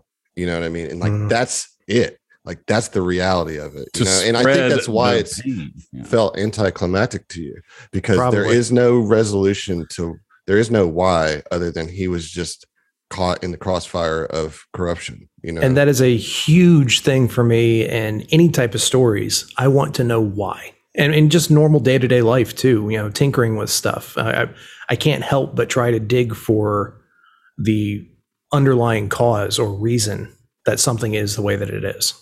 And to not have that just feels like if you explore the cause of something too much you get a movie like prometheus Mm. haven't seen it, sadly. Ah, well like it's Well, it's but It's pretty that's a- forgettable. well that, but like it undoes the horror of alien hmm you know what i mean Ah, like yeah. Midichlorians. It's not horror, but when you same like, kind of thing yeah yeah, guess. like you kind of ruin the awe of it when you, The the mystique. yeah, Yeah. Yeah. Well, Yeah. and no, with I, horror- I get that. with midichlorians, yeah. horror specifically like oftentimes the horror is that there is no logical reason. Like that's the horrors of our reality. You know, why Mhm. Mm, why do people murder other people? There's no yeah. I mean, sometimes I guess there's like justifiable reasons, but most of the time there's not, right? Yeah. Like I think that is, in my opinion, that is the most terrifying of horror. Are the things that are just kind of like, eh, just happen because the universe Yeah. is chaos. And see, it's frustrating to me because it's like, well, why did it happen? Because it did. Because it did. You know, like horror movies that end with like, well, what was the underlying cause of this thing? Oh, it was just an evil something. Mhm. You know, like just frustrating. See, me. those are those are some of my favorite. I what do you lo- think, Heath? Because I, I know we've discussed this a little bit before. Um, I mean, as it pertains, uh, uh, as it deals with the question of why, like, I mean, we we got a why. Like, he was in the wrong place at the wrong time with the wrong evil deity, right? But eh, you know, the problem I think Josh has with it not being, um, with it being anticlimactic is it's a, a lack of satisfaction because, like, in a in a lot of our stories, we want them to wrap up not only with a why, we don't want to just know the cold hard facts of why the events that occurred occurred, but we want a satisfying why. Mhm. Right? And you're just not going to get that in in most horror, you know? Um and and us not being big horror people, that's not the kind of fiction that we gravitate towards. So to some degree we're we're spoiled a little bit to a satisfying why, you know, to nice cushy resolution in in our stories. So like of uh, you know uh, I don't really have a an argument to make other than like that's why it's unsettling to us is because it's outside of our normal wheelhouse, you know. I think it also, again, puts up a mirror to your characters. Is like, Kaon Reese was a great person, and he just succumbed to corruption and was capable of all this. And you guys have the exact same corruption. And I think that's the, the like written purpose of it for like mm-hmm. the way it is. Is that like when you finally face him, you realize he is just not in control of who he himself anymore, and Yeah. that he's fully corrupted. And you're looking at yourselves to some degree, you know, because he's still with it enough to like cast spells and not be mindless and all that kind of stuff, you know, but he's just committed to the corruption at this point. And like his corruption is only what a month or two older than yours, you know? Yeah. Yeah. Like, Well, I it didn't think take that's- long, you know. I think that's sort of the even as as far as where we are now. eh, Maybe I'm speaking for you guys out of turn, but for me, I, I think that's the the possibility of resolution that we're looking for is like the meta of it is surely there's a way to get through this AP without a TPK, right? Mhm. So like in a meta sense, it's like, okay, well, somehow we get past this corruption, but like, is that gonna be satisfying? Like it like are we just going to be kind of deus ex machina to where it's like even though you've had no evidence of anyone else ever getting over this corruption and they all just go too far down the rabbit hole and can't be saved which is the question we're we're asking ourselves constantly is like like we're doing this out of the hope that we can be saved. That's I think because i'm not a big horror person either and i've struggled in in this book as well with like purpose and and and motivation and all that but that's the mystery i'm most concerned about it's like we're gonna those of us who survive i guess are gonna get through the corruption thing but how and is that gonna feel earned and satisfying and believable Hmm. which i know i just like kind of posed a question instead of answering a question but Ain't that this book though? that, but that's just that's kind of where my mentality is at you know like I, I mike is kind of simple and and as i've jokingly made the point like that can really be beneficial you know Yeah. having having someone who doesn't get so wrapped up in shit and doesn't overthink things and being able to play that character sometimes in uh, particularly in stuff like this makes it easier to move on and just like eh, don't worry about it like we got shit to do Mhm. but I, I as the player want to know like how how are we going to get through this? Like it's probably going to get worse. We're probably going to get close to whatever that line in the sand is that we all have and have agreed about other people that that's too far now. They've gone a bridge too far. Mhm. like how close are we to it? Have any of us passed it? Those of us who haven't how are we gonna rectify it? And is that gonna feel right? Mhm. And now they don't have Orin and Ziva. yeah Oh, I mean, Sure. that's the uh, like shit. yeah. You know? Yeah. Got Evelyn though. Yeah. What? You got, enough Evelyn, bullets though. in that thing, y'all can choose how you want to go out, I guess. Shit. No, man. You only you only dropped the gun. You didn't drop the ammo. Well, so that's that's the question I have. I guess leading into uh, the next book is we're this far away. Our ship is fucked. How do we get back? the only way to go back Adam, is to Adam's go like shaking forward. his head. He can't tell us. no, I know. I'm not. Yeah. I'm just just talking out loud. I'm not Yeah. looking for answers. Right, right. Well, before You- we get to the end, we got to talk about the, the fight and kind of how we got to that end point. yeah right? sorry i didn't mean to like derail too much i just like that was kind of the crux of like the philosophical dilemma i Right. have as a player Right. In, you in a meta sense you know The, the fight in which the official art was a large ice cavern, and when we actually played it, you had it blown up to what two times the normal size, and it was still what twenty feet across. Yeah. Yeah. yeah. That fight. Yeah, it was claustrophobic. But Yeah. It was a, I, I, oh, you know, claustrophobia aside. Yes. That's, that's certainly part of it, you know, or at least the map structure. But like, um, the fight itself had a dynamic to it that was very different than any fight that we've had before. and Mm-hmm. i you know i liked that in the sense that it shows it forces different tactics you know um and you want your boss fights to be memorable you know Mhm. Definitely. I think before, if, if we're going to get into the tactics of of uh, the Kaon fight, that is a listener question.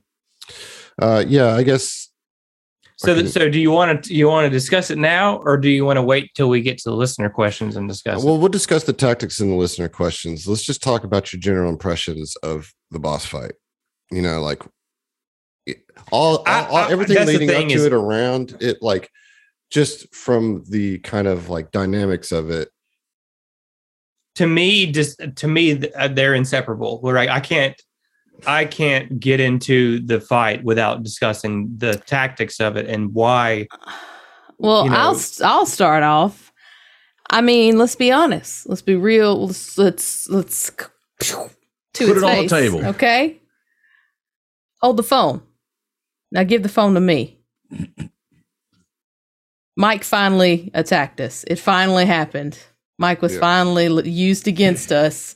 It was our worst yeah fears. but that went as well as it possibly could It for you did. guys It did. For Me having put up an split energy second. shield prior, I took maybe two stamina point damage from him. Like it was, it was as good as it could have been. You know, to to that point, I do want to say this is something I've thought about, and and I think you know uh, is a sign of growth on my part. Like that was a, a stated fear of mine coming into mm-hmm. this. The thing that I was really like. More than anything, I was like, man, fuck doing a horror campaign because I know I'm going to get mind controlled and like have a big have a big cry after I kill an important character that I care about. And once it happened, I was like, writing was on the wall. I was like, oh yeah, I'm I'm about to be mind controlled. But once it happened and I got got the one attack in or whatever, and I felt horrible about it and had him had Mike apologize in fight. But me as the player, after all that build up and that being something I had feared and thought about for a long time, I was kind of disappointed.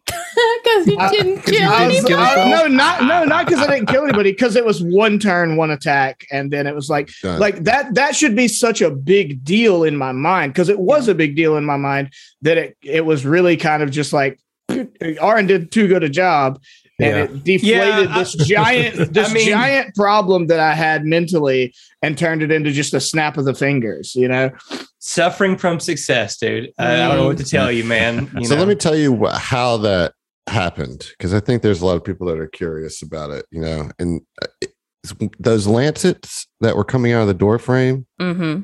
had control person spells on them Oh. or dominate person spells on them. Yeah. Um, and so It it, could have been any of y'all, but you know, when you establish Mike's Mike the door guy. the, the going through, and it's Yeah. funny because that is the one that we did go back and roll, Which we you re-rolled know, it. we rolled the perception, you found it, and then failed the engineering yeah. check, and so he got lanced anyway. Yeah. Um, so Lance Lance yeah, Revolution. that's the thing is like that's where the control or the dominate person happened is is then um and it's a fifth level spell that he's already expended Yeah. so he doesn't have that you know left it's like it has to happen there or it doesn't happen you know um and so like he couldn't do it again once Orin dispelled it like he didn't he didn't have that spell slot left Can I don't know if I I doubt you'll answer this, but the fog. What is that? I cannot answer that Okay. at this time That's gotcha. Yeah, and same Huh. thing with the saving the important bits for last. Like I said earlier, thinking that the generator was a more important bit than a hallway with Mhm. fog in it. It Um, was.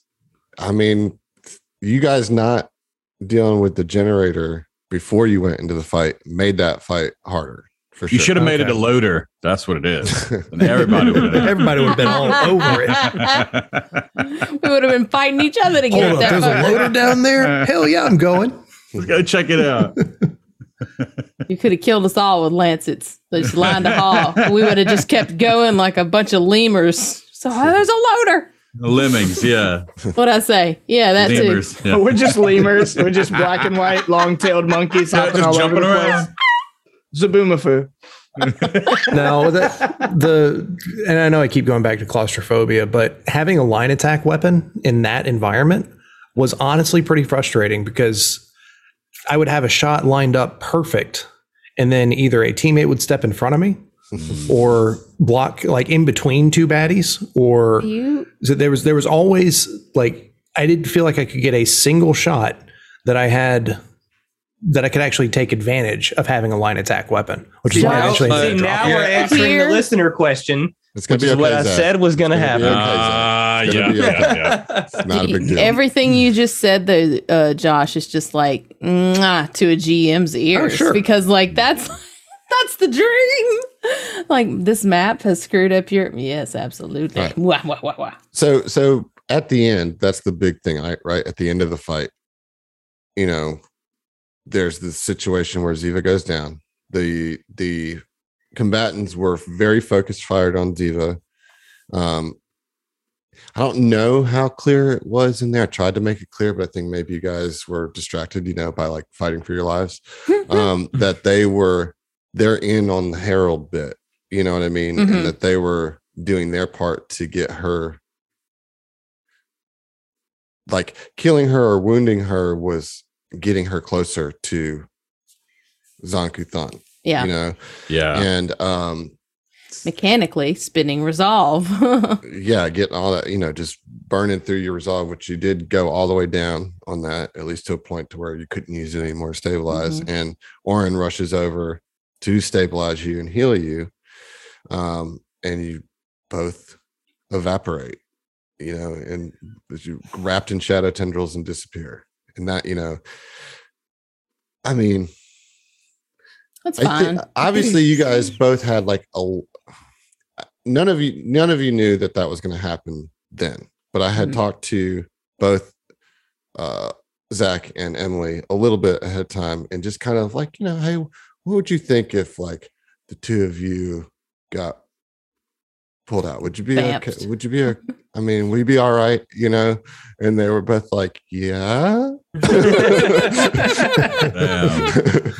uh you know But that so, was like, mo- uh, dude, that was literally maybe six months ago that Yeah. you mentioned that to us. Yeah, and I, and it certainly wasn't put in the context of the Kaon Reese fight. at Yeah. all. Yeah. you know, like Let me uh, break down exactly what's going to go down. No, just hey, are you Yeah. cool? Just say you're cool. You're Like, cool. do you cool. trust me? Oh, yeah. Loaded question. uh, but yeah, like I mean, it is a situation now where like two of your your main party members, you know, your healer and your captain, you know, your face, Yeah. were are plucked out of the party. You know, we don't know who's going to replace them. You know what I mean? At least the listeners don't, and I think most, not even all of the cast members know who's going to replace. You know, the the two of them, and how that's all going to go because it le- leaves it in such uncertainty. You know, like we left end of book two, like immediately after Kaon Reese died, but Mhm. you know, Mhm. the particle accelerator is still charging up you know? You know there's still a lot of unresolved things there. How do you guys feel about ending a book with this much non-resolution? This is the first time we've done this and this is like yeah, there's more resolution in the book as written than there was for us here Mhm. um and so like i i was going for uh you know th- there's the hero's journey where like everything gets taken away from the heroes where they Yeah. basically Mhm. hit rock bottom and have to rebuild before All they is become, become their the best versions of themselves and you know that's Right. the empire strikes back of the original trilogy right like Mhm. every Right. hero is in a bad way at the end of that movie and you're left with like a big question that you have no answer to What? yeah That's yeah, that's exactly how I felt about I'm okay. the- I'm okay with was it. But, well, I'm Uh, I'm fine with it way, because yeah. like it's the second of three books, Yeah. right? Right. Like, Mhm. right. you know that that uh, like that's a tough thing to happen for sure. But uh, not only, I mean, I'm a fan of good cliffhangers to begin with. But on top of that, like the meta is we know the, Mm. there's a third book. So like this is a, a horrible struggle we're gonna have to deal with going into something. If the movie ended right there, Mhm. it would be way more unsatisfying than knowing that there's a third movie. Mhm. Yeah, the not having the guarantee of a follow up. You know, and on top of that, for a movie, it'd be potentially a couple of years before Yeah. you get Yeah. resolution. Yeah, you're gonna have to wait just a couple of weeks, folks. Like, there's Sorry. Well, to our listeners, that's out. like two years anyway. You know? yeah. um, I think it's fine. I think I, I don't have, I don't personally have a problem with it. I'm interested to see what happens. mhm. Mhm. yeah. Right? Like to Same. me, we've been dealing with cliffhangers for two and a half years, Adam. um That's it was bittersweet. uh because yes, there was resolution with the whole Kaon Reese. I mean, that was my mark. Or uh Okay, I was gonna say, what's the sweet part? that was a, that was the sweet part and then it was just like uh at the same time seeing the but i mean like first like uh seeing both of them vanish uh both ziva and Aaron just vanish and at the same time it's really i was i, I started getting pissed because he did a shadow jaunt motherfucking Kaon Reese just bamfed from one area into another. And I was like, no, no, no, no, no.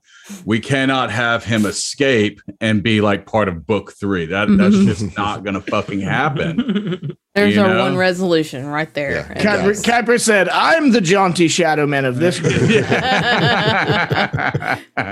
well Cool your jets, my ain't big man. enough for the two of us. partner. yeah.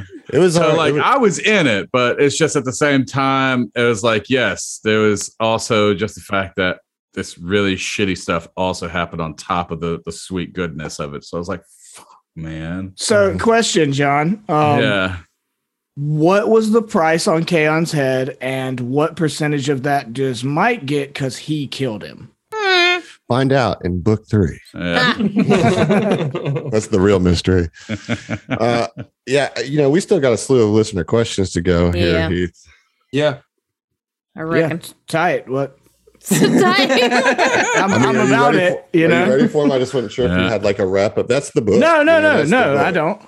Yeah. I Um, was like, why is this pointed at me? Like, I'm good to go, yeah, I just didn't want to like make. I just want to make sure you didn't have anything else. All right, so let's get into some listener questions. We've got quite a few. Uh, I'm gonna hopelessly ask for you guys to keep your answers short, but we'll see how it goes. However, this No. first one, first one, I think we can get into a little bit. We've already started, as Zach mentioned. There is a question posed from Porter Paladin, uh, and he says, "I would love to hear some thoughts about any of the players." From any of the players about what it was like trying to make tactical decisions in the Reese boss fight. It seemed like y'all struggled to find a plan that worked. Zach, since you were so eager to answer this question, Yes. Has his get hand up. after it. this i mean listen uh, because I, I really wanted to answer this question because we absolutely struggled to find a plan that worked and the reason why was because the quarters were so cramped and we had these two ads uh i don't remember what they were shadow disciples or something like that Mhm. right Verthought.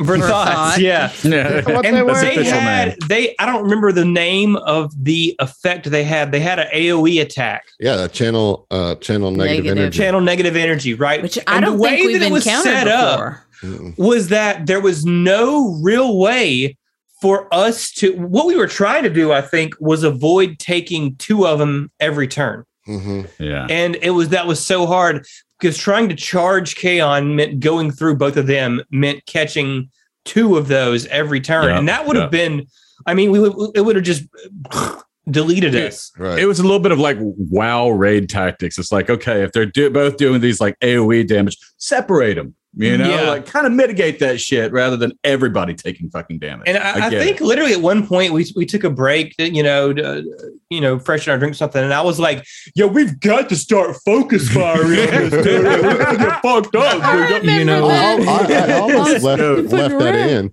You know what almost we left that didn't in do, in the editing. Yeah. We didn't focus fire, man. Well, so I mean, I wanted to follow mm-hmm. up with. Yeah, I knew Zach was going to jump in, but I was like, I want to get into this too. Mm-hmm. Like, aside from that, they were preventing elect like electronic weapons from Yeah. firing. So you Yeah, guys that's right. assumed yourselves into a hole there. It was only Fell that was being targeted with that, and mm-hmm. all of you assumed that any technological weapon was going to be a problem. Mm. You know, but it was only Fell that was actually Yep. targeted by it. Oh well, that sucks. And you know, uh, just a side note, like Josh, I feel so f- sorry for you being in that room. How small it was with a line weapon. It's like you can't. I mean, it sucked. because I mean, like it's the equivalent of like I mean, like it feels like Candy Crush. You know, it's just like, oh well, great. So like you got all your little things right there. Then oh, somebody's gonna go ahead and step right in that fucking line. Oh, It's yeah. like you got two cherries and then a banana just happens to get there. It's like, oh well, fuck, I Fucking can't connect banana. three. God damn it. But honestly, we didn't really have a choice. Like there was No. not Yeah, really no, a better no, There was no room. Yeah. yeah. Well, No. and we, we, could have we- drawn them, but Well, we so we also had the issue of not only the pure tactics of it, but they were focus firing. They were, we weren't, uh, but they were focus firing the captain. And Aaron and Mike Yeah. are kind of opposite ends of the spectrum of how to protect the captain, but they both have that goal in mind. So, like, like Mike, I, my plan with Mike was to come in and and focus fire down the the first for thought and get her down as quick as I could. But so quickly, Ziva started taking so much damage that I had to abandon that strategy, take a an attack of opportunity to get over to the the captain, and and she's you know was at like one HP, Mhm. it, like so quickly. So like I mean that's the thing, Yeah. like. At least They for my part, firing. at least my part, I was trying to focus fire as well. And we like we had one in the corner that I had kind of pushed over there, but I, I had to abandon that or just let the captain die. You know, Mhm. Right. Yeah. Right. I mean, the the the setup of it was very interesting to me to run as a GM because there was a lot of control, Mm. hmm you know, like battlefield control at my disposal. Mm-hmm. You For know, sure. and so like I was able to split you all up. You know, what's funny is that each of those for thoughts only had th- uh, three channels, maybe four total that they could do. Um, one of them stopped channeling because they spent all of their other, their channels, Mhm, and mhm. the other one had like one left that they never used because it just started going into cut mode uh, on right. on hmm Ziva. As far as the thing that was going on with Fell, it was flavored to be story related with, you know, because Kaon had worked on your Exo Cortex design, Mhm. you know, but he was doing a by the book Technomancer spell hack, which is, you know, uh techno um techno technological countermeasures, which, you know, does the effect that you were suffering from, you know. But like I just flavored it you know, when I saw that he could do that, I was like, all right, well, I'm just going to target Fell with this and tie the story bit into it. But like I, you know, I said that a couple times that it was just Fell and and like you guys just it was not sinking in, you know, that it was only Fell that was affected by it. Yeah. Um, and then the channel thing was interesting. And then but playing a Technomancer, dude, they have so many levers they can pull. Like Mhm. it's an insane amount of levers, you Yeah. know. Well, it's all in the spell slot. It's all in the spell list that you have, and I mean, it is. Hacks, it isn't. You Those hacks like affect, Yeah. like really change the magic a lot. You know what I mean? And like what you're doing and gives you a lot of flexibility to respond Mhm. specifically to this what's happening. Like they can dial in on a fight in a way that I don't think mystics can. You know, like mystics have Mhm. a great spell list, the best spell list without without a doubt. But like if you don't have the right spell at your disposal, you have no way to mitigate what spells you chose in combat. Whereas technomancers can change effects, pretty regularly. well, Mhm. you know, to counter whatever's going on in the fight. And I missed all sorts of things. I mean, you know, Loves- the, like- there was there's just lots of lots of things going on. But you guys definitely fought a different fight than you've ever f- fought before. Sure. Oh yeah, absolutely. And not only that, but somebody had to go up and like distract uh Reese, Kaon. yeah, Yeah, because I mean, like he, uh, I mean, he, I mean, you can't just leave him to his own devices Mhm. right. up there on a freaking balcony, throwing what? What was a spell grenade, and then like uh, all kinds of other shit that was going on. Yeah. So yeah, I mean, we But you all guys- had to fight a separate fight. Yeah, but y'all figured it out. You figured out the puzzle and and got it done. Not before Ziva got taken down for real, though. Like Yeah, you know, in all intents and purposes, Ziva died because she would not have been able to resuscitate herself. So it was going to take outside Mhm. help to, or else she was dead. So, right.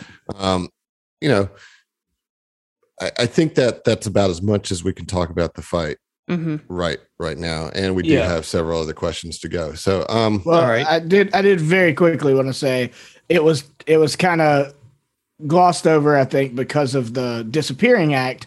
But we did have a nice little moment of like when uh, Mike was able to join Kuiper of them flanking Yeah. Kaon and both beating his fucking ass. That was so nice. It was. It That's when was. the I was glad somebody could actually go up there. that's and when the join tides of the battle changed for sure. Yeah. I think at that point. Agreed.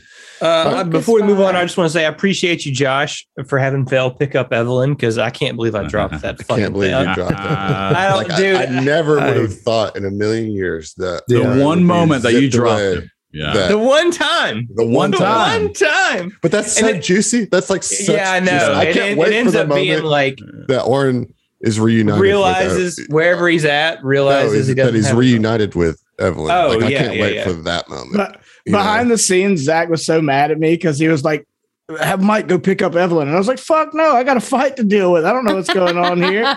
So what's happened, Zach, is that you've just been pulled into the beginning of a Metroidvania game. You dropped your weapon. Being teleported to wherever you went has neutered your armor and all your abilities. You got to Yeah. start over, buddy. You got to go around and find them all, Yeah. and then get Yeah. home. Yeah. Damn. That's pretty much. it. That's Rough. pretty Keep much Ziva from Rough. going to the dark side, dude. Yeah. Good luck. Also, All right, you're next- level one now. Next Yep. question. Uh, All right, this- yeah. Next question. We've, uh, Sput has a lot. Here's his first. Um, how did the characters evolve change compared to how you thought they would? How has the corruption changed the plans you had for the characters? So, to distill these down to like single a single question, you know, what's the one thing that happened to your character in book two that you were not anticipating? Shadow Lab actually taking uh taking the the corruption. Taking the deal. Yeah, taking the deal. All right. What about you, Zach? Um, having Oren's like all of his emotions, the driving factor behind the character, ripped away from him. Yeah, but that didn't actually happen. so- Yeah, you played angry after that for the rest of the book. But I mean, it was it was it was Hey, no, no, you can't- you It was, can't. a- it was Yeah. it was an impossible ask. You know what I mean? Like, yeah, I mean, but like, I still didn't like. I, I, think that I, I certainly played him differently definitely. as a result of that than I would have otherwise. I don't think that you can just say that I just ignored the the corruption. Like, oh, you I didn't ignore it by any means. Like, Yeah. I, I feel like if anything, you got heightened emo- emotions, you know, like or or heightened pragmatism to where like well, see, that was the thing is I played it. I played him more pragmatic. He's still going to do the things that he would do, but he isn't tempered by. he was just more empathy. hot-headed than You know what I'm saying? he He wasn't tempered past. by any kind of normal empathy that he would he would have. It was just Right. like, all right, these dudes need to die. They're going to die, and Yeah. then that's all. You know, the, the captain, you can't give me orders. You know that sort of thing. Yeah, like, yeah. yeah. But anyway, that yeah, that was what the most unexpected thing. Yeah. All right. Uh, what about you, Emily?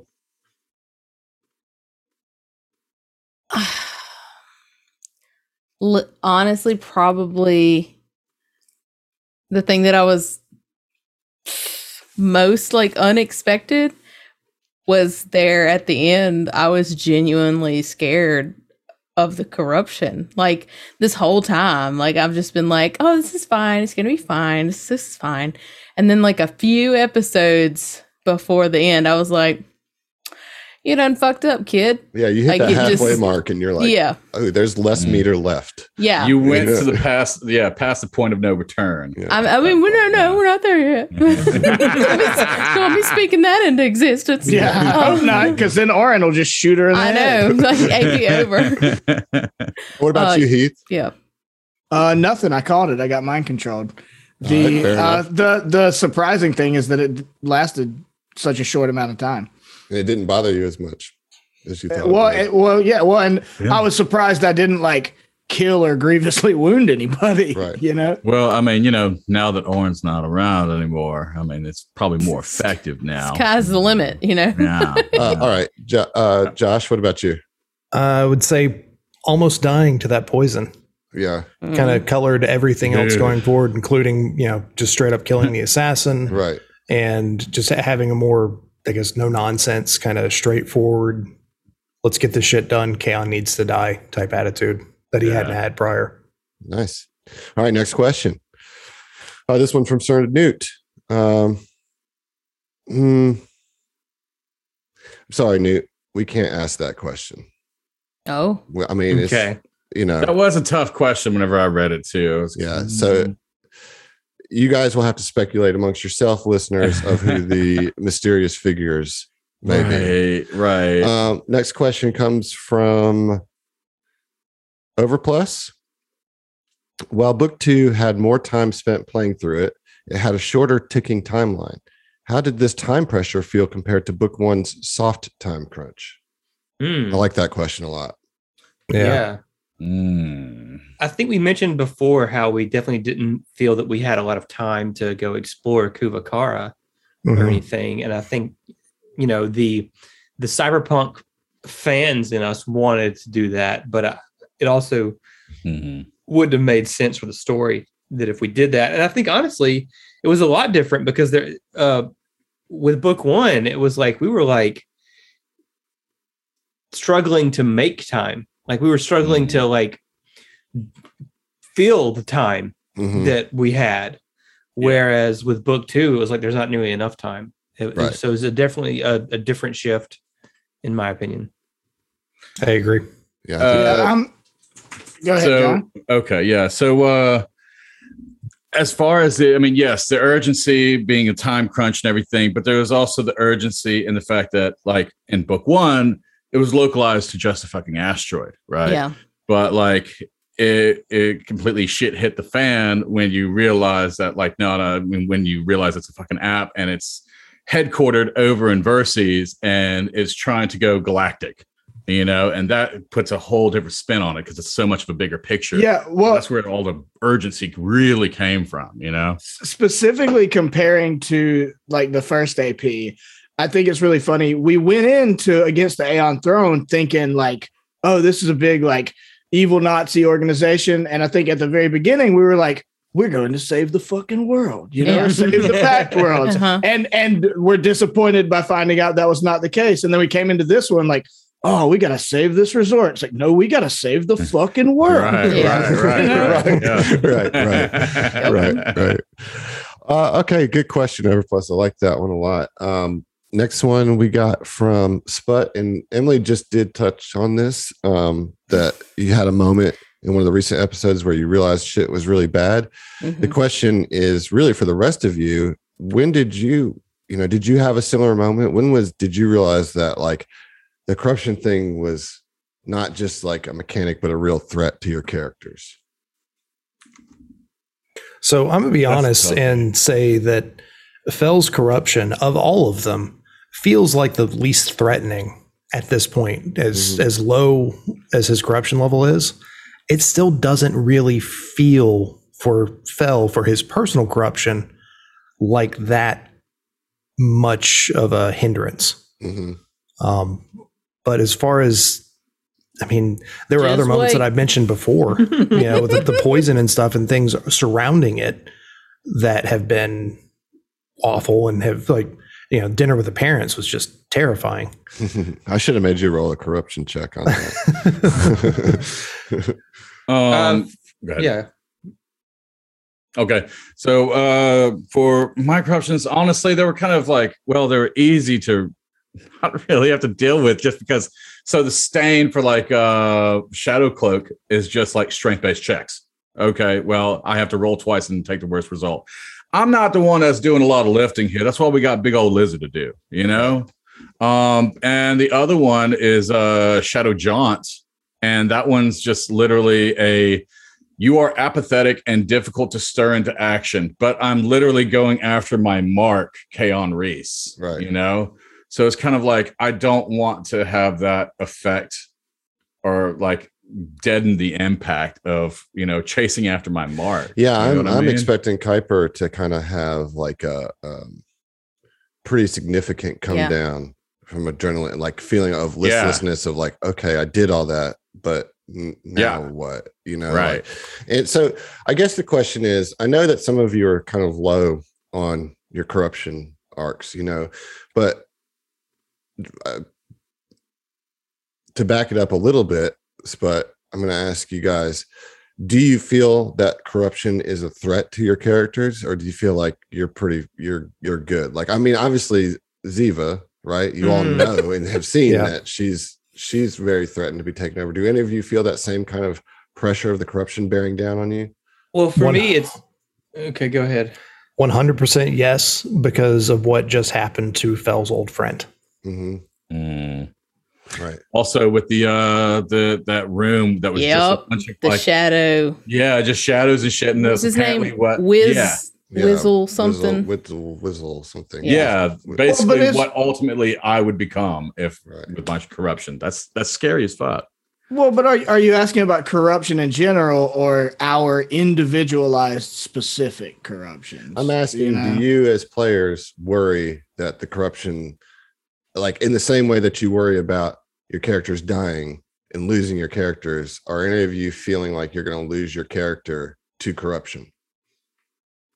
For me, yeah, for me, it's it, like it's tied into Ziva more so than Orin. Orin has the toolkit to literally mitigate any further corruption on his part. Like it, Mhm. uh, he just does. Mechanically speaking, he can stave off if he, as long as I don't accept the gifts, Right. I, I can I can I can mitigate any further corruption personally. But I think for for me and my character, having Ziva fall to the corruption would be just as bad as if Mhm. he fell the corruption to him. Right. Now, to answer Splut's actual question, which I wanted to answer earlier, for me, the moment that I realized that shit was really bad was when the tracer crashed, and that was that was like Mm, when like, oh, we're fucked. Oh, we're Mhm. fucked now. You know? yeah, Yeah. The all is lost moment. Yeah. Anybody else Yeah. have any answers for that? Uh, I mean, I know mechanically it is a threat. I don't feel it very much for Mike, but I also feel like I didn't really get to lean into it as much as maybe I would have liked to. Now, there are a few moments, but mostly uh, any of Mike's manifestation of his corruption was just like him kind of going back to the old Mike and being a little more gangster. And and you know so so much of the potential of his like intimidate corruption like if it's not done in rp which i felt like i didn't have a lot of chances to really express it in rp well then it's got to be done in combat which is possible but Mhm. but It's isn't not what you're built to, you know? you know? Yeah. right Mhm. Well, all right. Well, I guess I'll just have to turn up the heat on the corruptions for you guys. No problem. No problem. Well, to Can- to, can- to that Thanks, comment Steve. though, I am built to it now. Like Right. my corruption gave me the ability to intimidate. I just shot myself in the foot by forgetting that every time I land an attack, I can do an intimidate check at seventy five percent of the time. right. I like. I, Oh god damn. I have a quick sub question to that. Like, when did y'all, when was y'all's first like thought of, oh shit, Ziva's in trouble? Like, that was my realization moment, you know, as we kind of like finished up. I think it was right around the, the, the shadow room. It was when you guys saw the employee development room and everybody was getting like direct main lines of the shadow corruption and you failed and went And- to five. And that's like, that's when you knew. Yeah.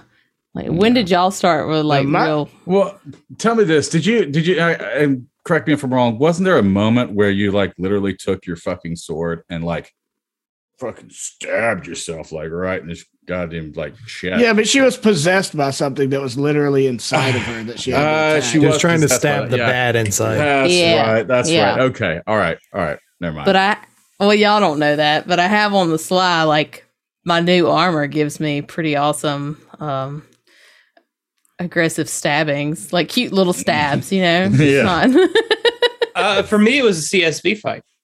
Yeah. Yeah. I Yeah, think that for- was a, For me, it was well before that. It's when she severed the connection with Orin, like to his Well, deity. I mean, yeah. I but, mean like, that that is. I mean that's the answer to the question for my end. Like that is when I was like, this is an absolute fucking problem, and like reacted Yeah, as such. You know, Um, Yeah. So for for Kuiper, um, I would probably have to say the moment that he that he took the deal with uh, the Shadow Lab because he, I mean, like some prizes are worth the cost, and like there's been two times where he's kind of enabled uh, Ziva. Mhm. That was uh, that first time in the Shadow Lab, which but all of y'all had already disappeared by that point, and then the second time.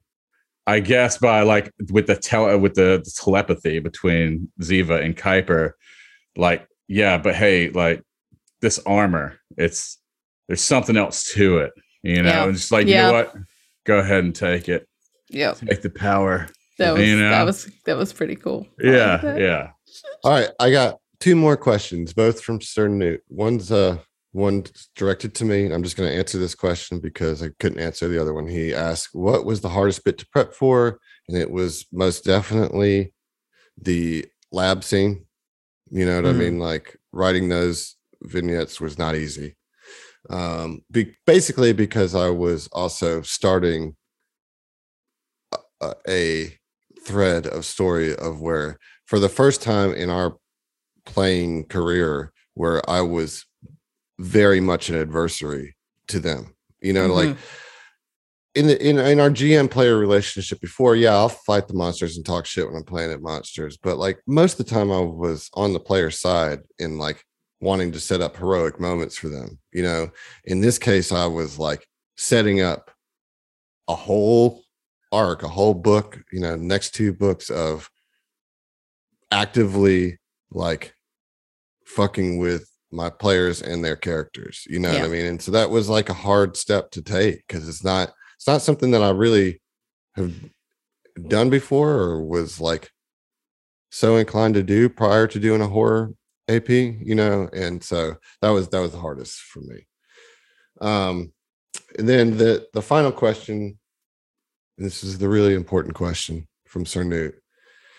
Now that the Maranas have tasted luxury, are they going to splurge on non-potato related food? Perhaps even some fancy bubbly water? Frank, absolutely not. Martha, for sure. Yep. I think that I, I I nailed think it. that's the answer. Yep. When, Yeah. I think I think that's a, a solid note to end on there. Yeah, she it. discovered a, a, a whole new life out there, and she's gonna like now try to live beyond Got that her fancy means. bubble water. Yeah. All of a sudden, Lacroix are gonna just be stacked in the fridge. Stop talking about me like I'm not here, John. Well, that's it on the listener questions, Heath. oh God. good job, listeners. Proud of you. Congratulations, you done it. Yep, you done it, and we done it. Uh, yeah. So, I mean, unless anybody has any finishing closing comments, uh, I think I'll just say it. thank you, players, for getting through it. I know, I know that it it's been hard, especially on the like role play side. To to Emily and Oren specifically, there was like a lot of asking you to play in spaces that are uncomfortable for you. So you guys did a good job, and I appreciate it. And I think that you'll find that while book three is certainly more horrifying, it's also a lot more fun hmm you know, and you guys did a good job and thank you for getting through book two with me. I'm excited. Well, Thanks, Chief. Thank you for putting up with us this Yeah. whole time, Adam. Yeah, yeah. Yeah. I'm so My- ready. My pain. oh You mean no. your pleasure. One Yeah. and the same now, right? Yep. Right. Exactly. Right. Yeah. Well, I- uh, then I guess there's just one last order of business, and that's a big old collective group. Uh, we'll, We'll see ya. nailed it. It's the best Every one time. we've done. Got him.